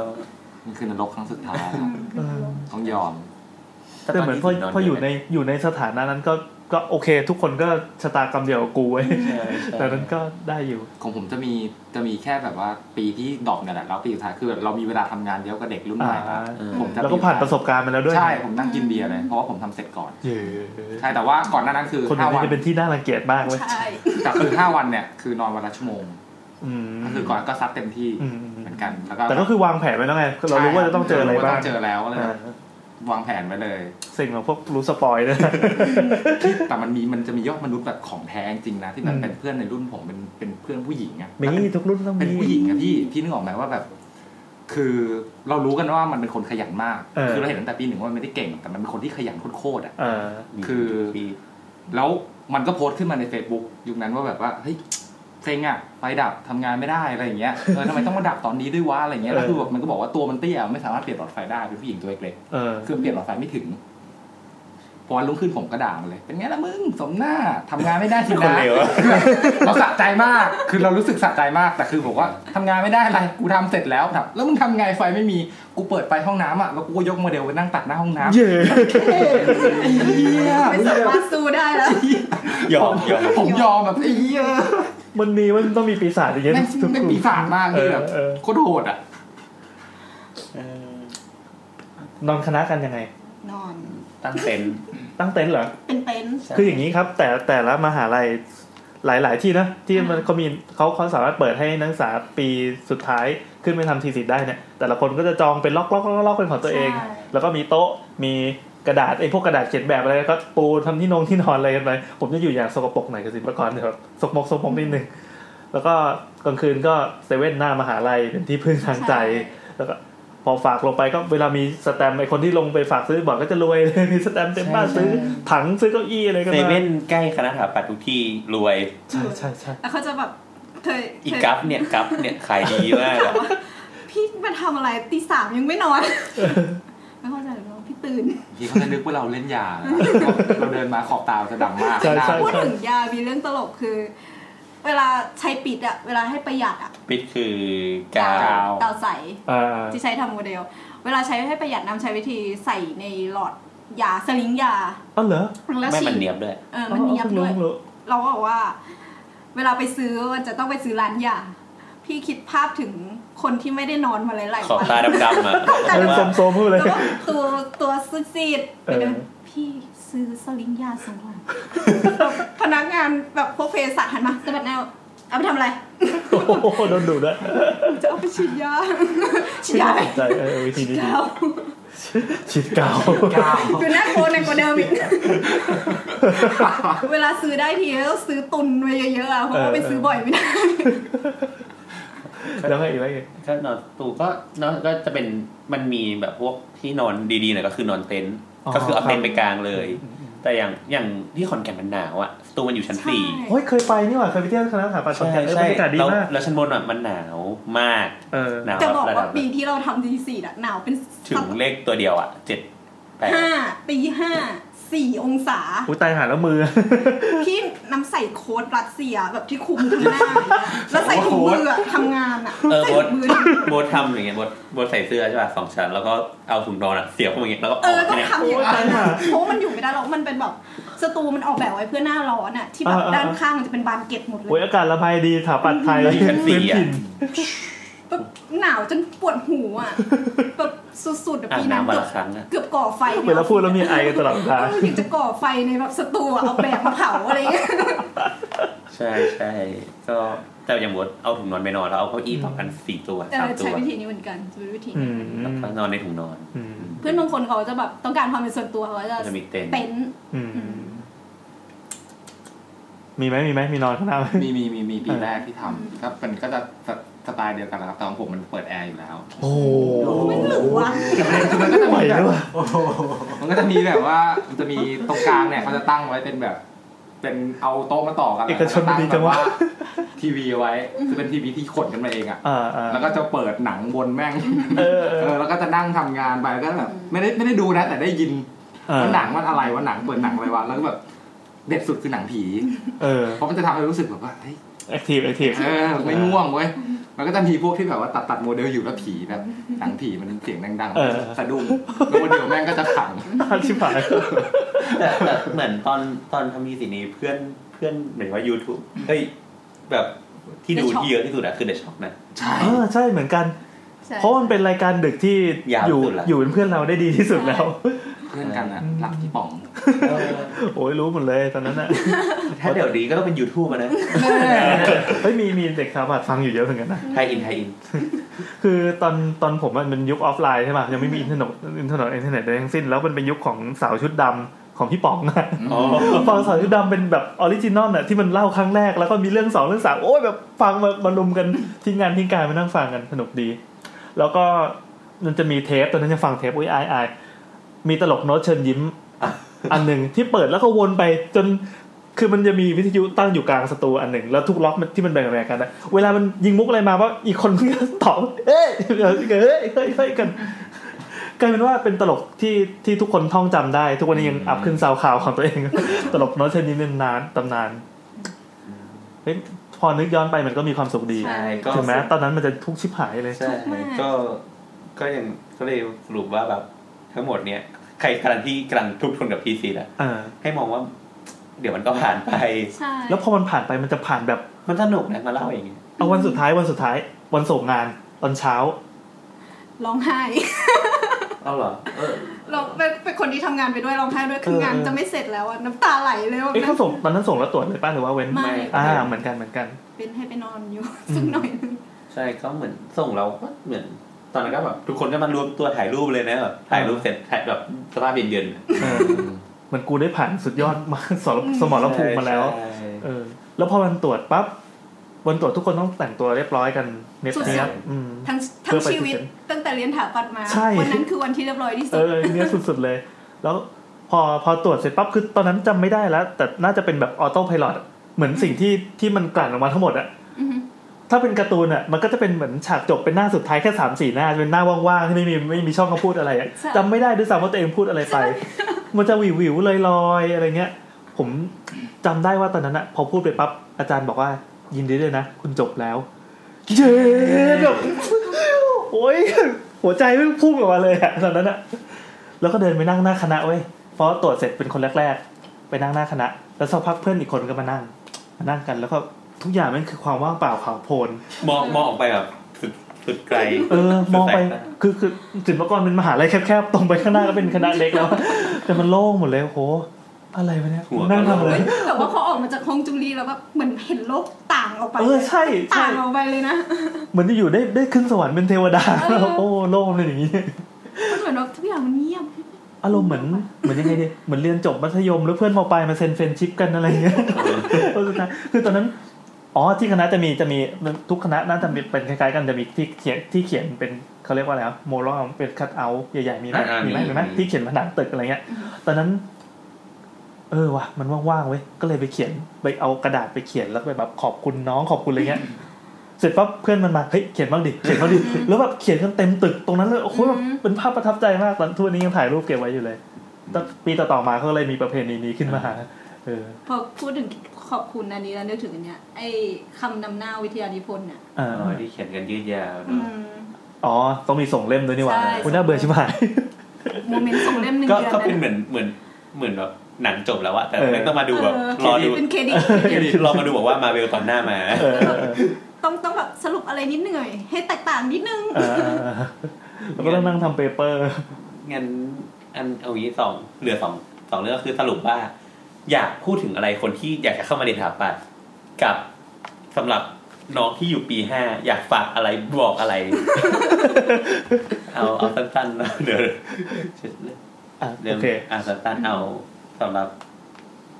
อ่ะเอาน้ำก่อนได้สำอยากบอกอะไรสำหรับคนที่จะเข้ามาเรียนสถาปัตย์ก่อน หายโยงมาก ก็จริงๆมันก็คือการเริ่มต้นชีวิตในอีกรูปแบบหนึ่งก็คือเหมือนเราออกมาจากรั้วมหาลัยเอ้ยรั้วมัธยมละ อืม ไม่ว่าจะเป็นถาปัดหรือวิชาอื่นน่ะ มันต้องมีการเริ่มต้น ครับ แล้วมันแตกต่างกันหมด แล้วก็ เหมือนเลือกทางเดินของตัวเอง ใช่ ประมาณนั้นอ่า ไม่เป็นไรแล้วก็อ่ะอย่างหนึ่งเต้ย ครับ เต้ย ก็อ่ะถ้าถ้าผมจะพูดผมพูดกับน้องนะเพราะว่าเคยมีรุ่นน้องถามว่าพี่หนูจะเรียนสถาปัตย์ดีไหม อ่า ผมก็บอกเขาว่า ถามตัวเองก่อนว่าสถาปัตย์อะมันคืออะไร อืม เอ่อคิดว่าสถาปัตย์มันคือการวาดรูปหรือเปล่าเอออ ม ถ้าแบบคิดว่ามันคือการวาดรูปมันก็ไม่ใช่ อืม ก็คือสถาปัตย์มันรับผิดชอบแต่อะไรก็ต้องหันไปถามน้องเขาเอง โอ้ยขนาดพี่ยังคิดว่าวาดรูปเลย ใช่ ก็คือผมผมเคยบอกน้องๆหลายคนว่าคณะเนี้ยนะ คนที่เรียนได้จริงๆอ่ะมันคือคนที่พยายาม อืม อืมกับคนที่รัก ชื่อชื่อ เออ อ่ะโอมโอมฝากไปสำหรับคนอ่ะค คื น ออย่างเงี้ย คนเข้า คือผมผมจะบอกว่าสำหรับคนที่ที่ยังไม่แน่ใจนะครับ ว่าตัวเองอยากจะโตขึ้นจะไปเป็นอะไร หรือว่าเรียนอะไรเนี่ยครับ คือจะบอกว่าไอไอสิ่งเนี้ยมันคือมันไม่ใช่สิ่งที่แย่นะครับ ที่ว่าที่แบบว่าเราจะยังไม่ค้นพบตัวเองนะคือในทางหนึ่งมันดีตรงที่ ตรงที่เราสามารถพาตัวเองไปได้ทำได้หลายอย่างอะ มันคือมันเหมือนกับ คือเมื่อวานเหมือนผมได้ฟังรายการหนึ่งชื่อแมวคนคน อืม เออเขาเขาสัมภาษณ์พี่คมสันนันทจิตนะครับ ก็เขาเหมือนกับสรุปไว้สองประเด็นว่า มันมีคือคนที่มันมีเป้าหมายแล้วมันดีตรงที่มันสามารถเจอตัวเองแล้ว แล้วก็ทำสิ่งที่ตัวเองรัก แต่ในแง่หนึ่งอ่ะ มันแย่ตรงที่ตรงที่คือ มันจะรีบเจอไปไหนวะอะไรอย่างเงี้ย คือยังไม่มีโอกาสได้ลองทำอะไรอย่างอื่นมากมายเลยอะไรอย่างเงี้ย อืม ก็คือจะบอกว่าคนที่คือคนที่แบบว่ายังยังสับสนอยู่อ่ะก็ก็จะบอกว่าชีวิตวัยรุ่นอ่ะ มันก็ยังไม่ต้องรีบหมายความว่าหมายความว่า เหมือนเขาพี่ก็ยังไม่รีบเลย ในชีวิตมหาลัยเนี่ย มันก็ยังยังสามารถยังสามารถทดลองอะไรได้อีก ไม่หมายถึงว่าโอมพยายามจะบอกว่า โอเค ถ้าสมมติเข้ามาแล้วไม่ชอบจริงๆอ่ะมันการการที่เราต้องย้ายคณะหรือเปลี่ยนแปลง มันไม่ใช่เรื่องที่แย่ ใช่ใช่ใช่ เออเอ่ออย่างอย่างอย่างเราก็อย่างอย่างเราก็คิดว่าน่าคือเดี๋ยวนี้มันเยอะอ่ะหมายถึงว่าติวอะไรเงี้ยก็เยอะหมายถึงว่ามันมีการติวมีอะไรเยอะเนาะดังนั้นมัน มันมีโอกาสของเราอะที่ไปไปลองดูเถอะ อืม ถ้าถ้ามันใช่ก็เข้ามาส่วน ถ้าเกิดเข้ามาแล้วก็อย่างที่พูดว่ามันต้องแบ่งเวลาเนาะมันเป็นช่วงเปลี่ยน ไม่มีใครมาคุมเราอะ อืม มันเป็นช่วงหัวเรียวหัวต่อ ซึ่งถ้ามันผ่านไปได้มันก็จะโอเคมาก อืม อ่าครับพี่แอนครับ ก็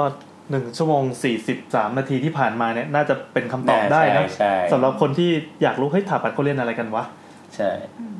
ม ครับ นั่นแหละก็ลองลองพิจารณา ลองดู ดูแล้วกัน เนอะ แล้วยิ่งเป็นสมัยนี้คือเพราะชอบเปรียบเทียบกับยุคตัวเองไงเพราะยุคนั้นอะโอกาสมันน้อยตัวเลือกมันน้อย แล้วก็ช่องทางการใฝ่หาข้อมูลมันน้อย มันยากมากเลยกว่าจะมารู้ว่าเฮ้ยมันเป็นยังไงเนี่ยแค่ แต่ถ้าเป็นฟังพอดแคสต์นี้จบแล้วอะมันมีพี่ๆมาเล่าให้ฟังเลย น่าจะรู้เยอะขึ้น เออแล้วไม่ก็ไปเปิดอะไรก็ได้เปิด Google ทีเดียวมันเราก็รู้แล้วว่าสถาปัตย์มันคืออะไร แล้วก็จบไปทำอะไรดีหรือไม่ดีความเห็นแต่ของแต่ละคนเป็นยังไงมันใช่เราหรือเปล่า ใช่ หรือถ้ามันไม่ใช่เราแต่เข้ามาแล้ว อะไรเงี้ยมันจะมีตัวเลือกยังไงต่อไปเออเชื่อว่ามันจะมีคำตอบของแต่ละคนเนอะนั่นแหละครับ ใครจะสมบูรณ์ก็น้องปีห้าก็สู้ เออส่วนส่วนปีห้าต้องสู้นะครับ พอ สู้นะ พอผ่านมาอยากให้ได้เห็นความรู้สึกของ โลกที่ขาวโพลนจริงๆเฮ้ย แล้ ทุ ว กคน น้องจะมองไปสุดสายตา เออ ใช่ มันลอยจริงเหมือนเหมือนแบบเหมือนดึงดาวอยู่ จริง อ่ะแล้วก็สำหรับคนที่ที่เหมือนเจอตัวเองแล้วว่าไม่ถนัดอย่างอย่างของผมเนี่ยเป็นตัวอย่างหนึ่งเลย ที่เจอตัวเองตั้งแต่ปีหนึ่งแล้วว่าเฮ้ยเราไม่งไม่เป็นสถาปนิกดีกว่าวะแต่ว่าทำยังไงดีวะก็ตอนนั้นยังอับจนหนทางนะเราก็เรียนไปจนจบ แต่ว่าระหว่างที่เรียนอ่ะ โชคดีที่คณะสถาปัตย์อะมันเป็นคณะที่ที่ปลูกฝังพื้นฐานความคิดแน่นมากเอ่อจง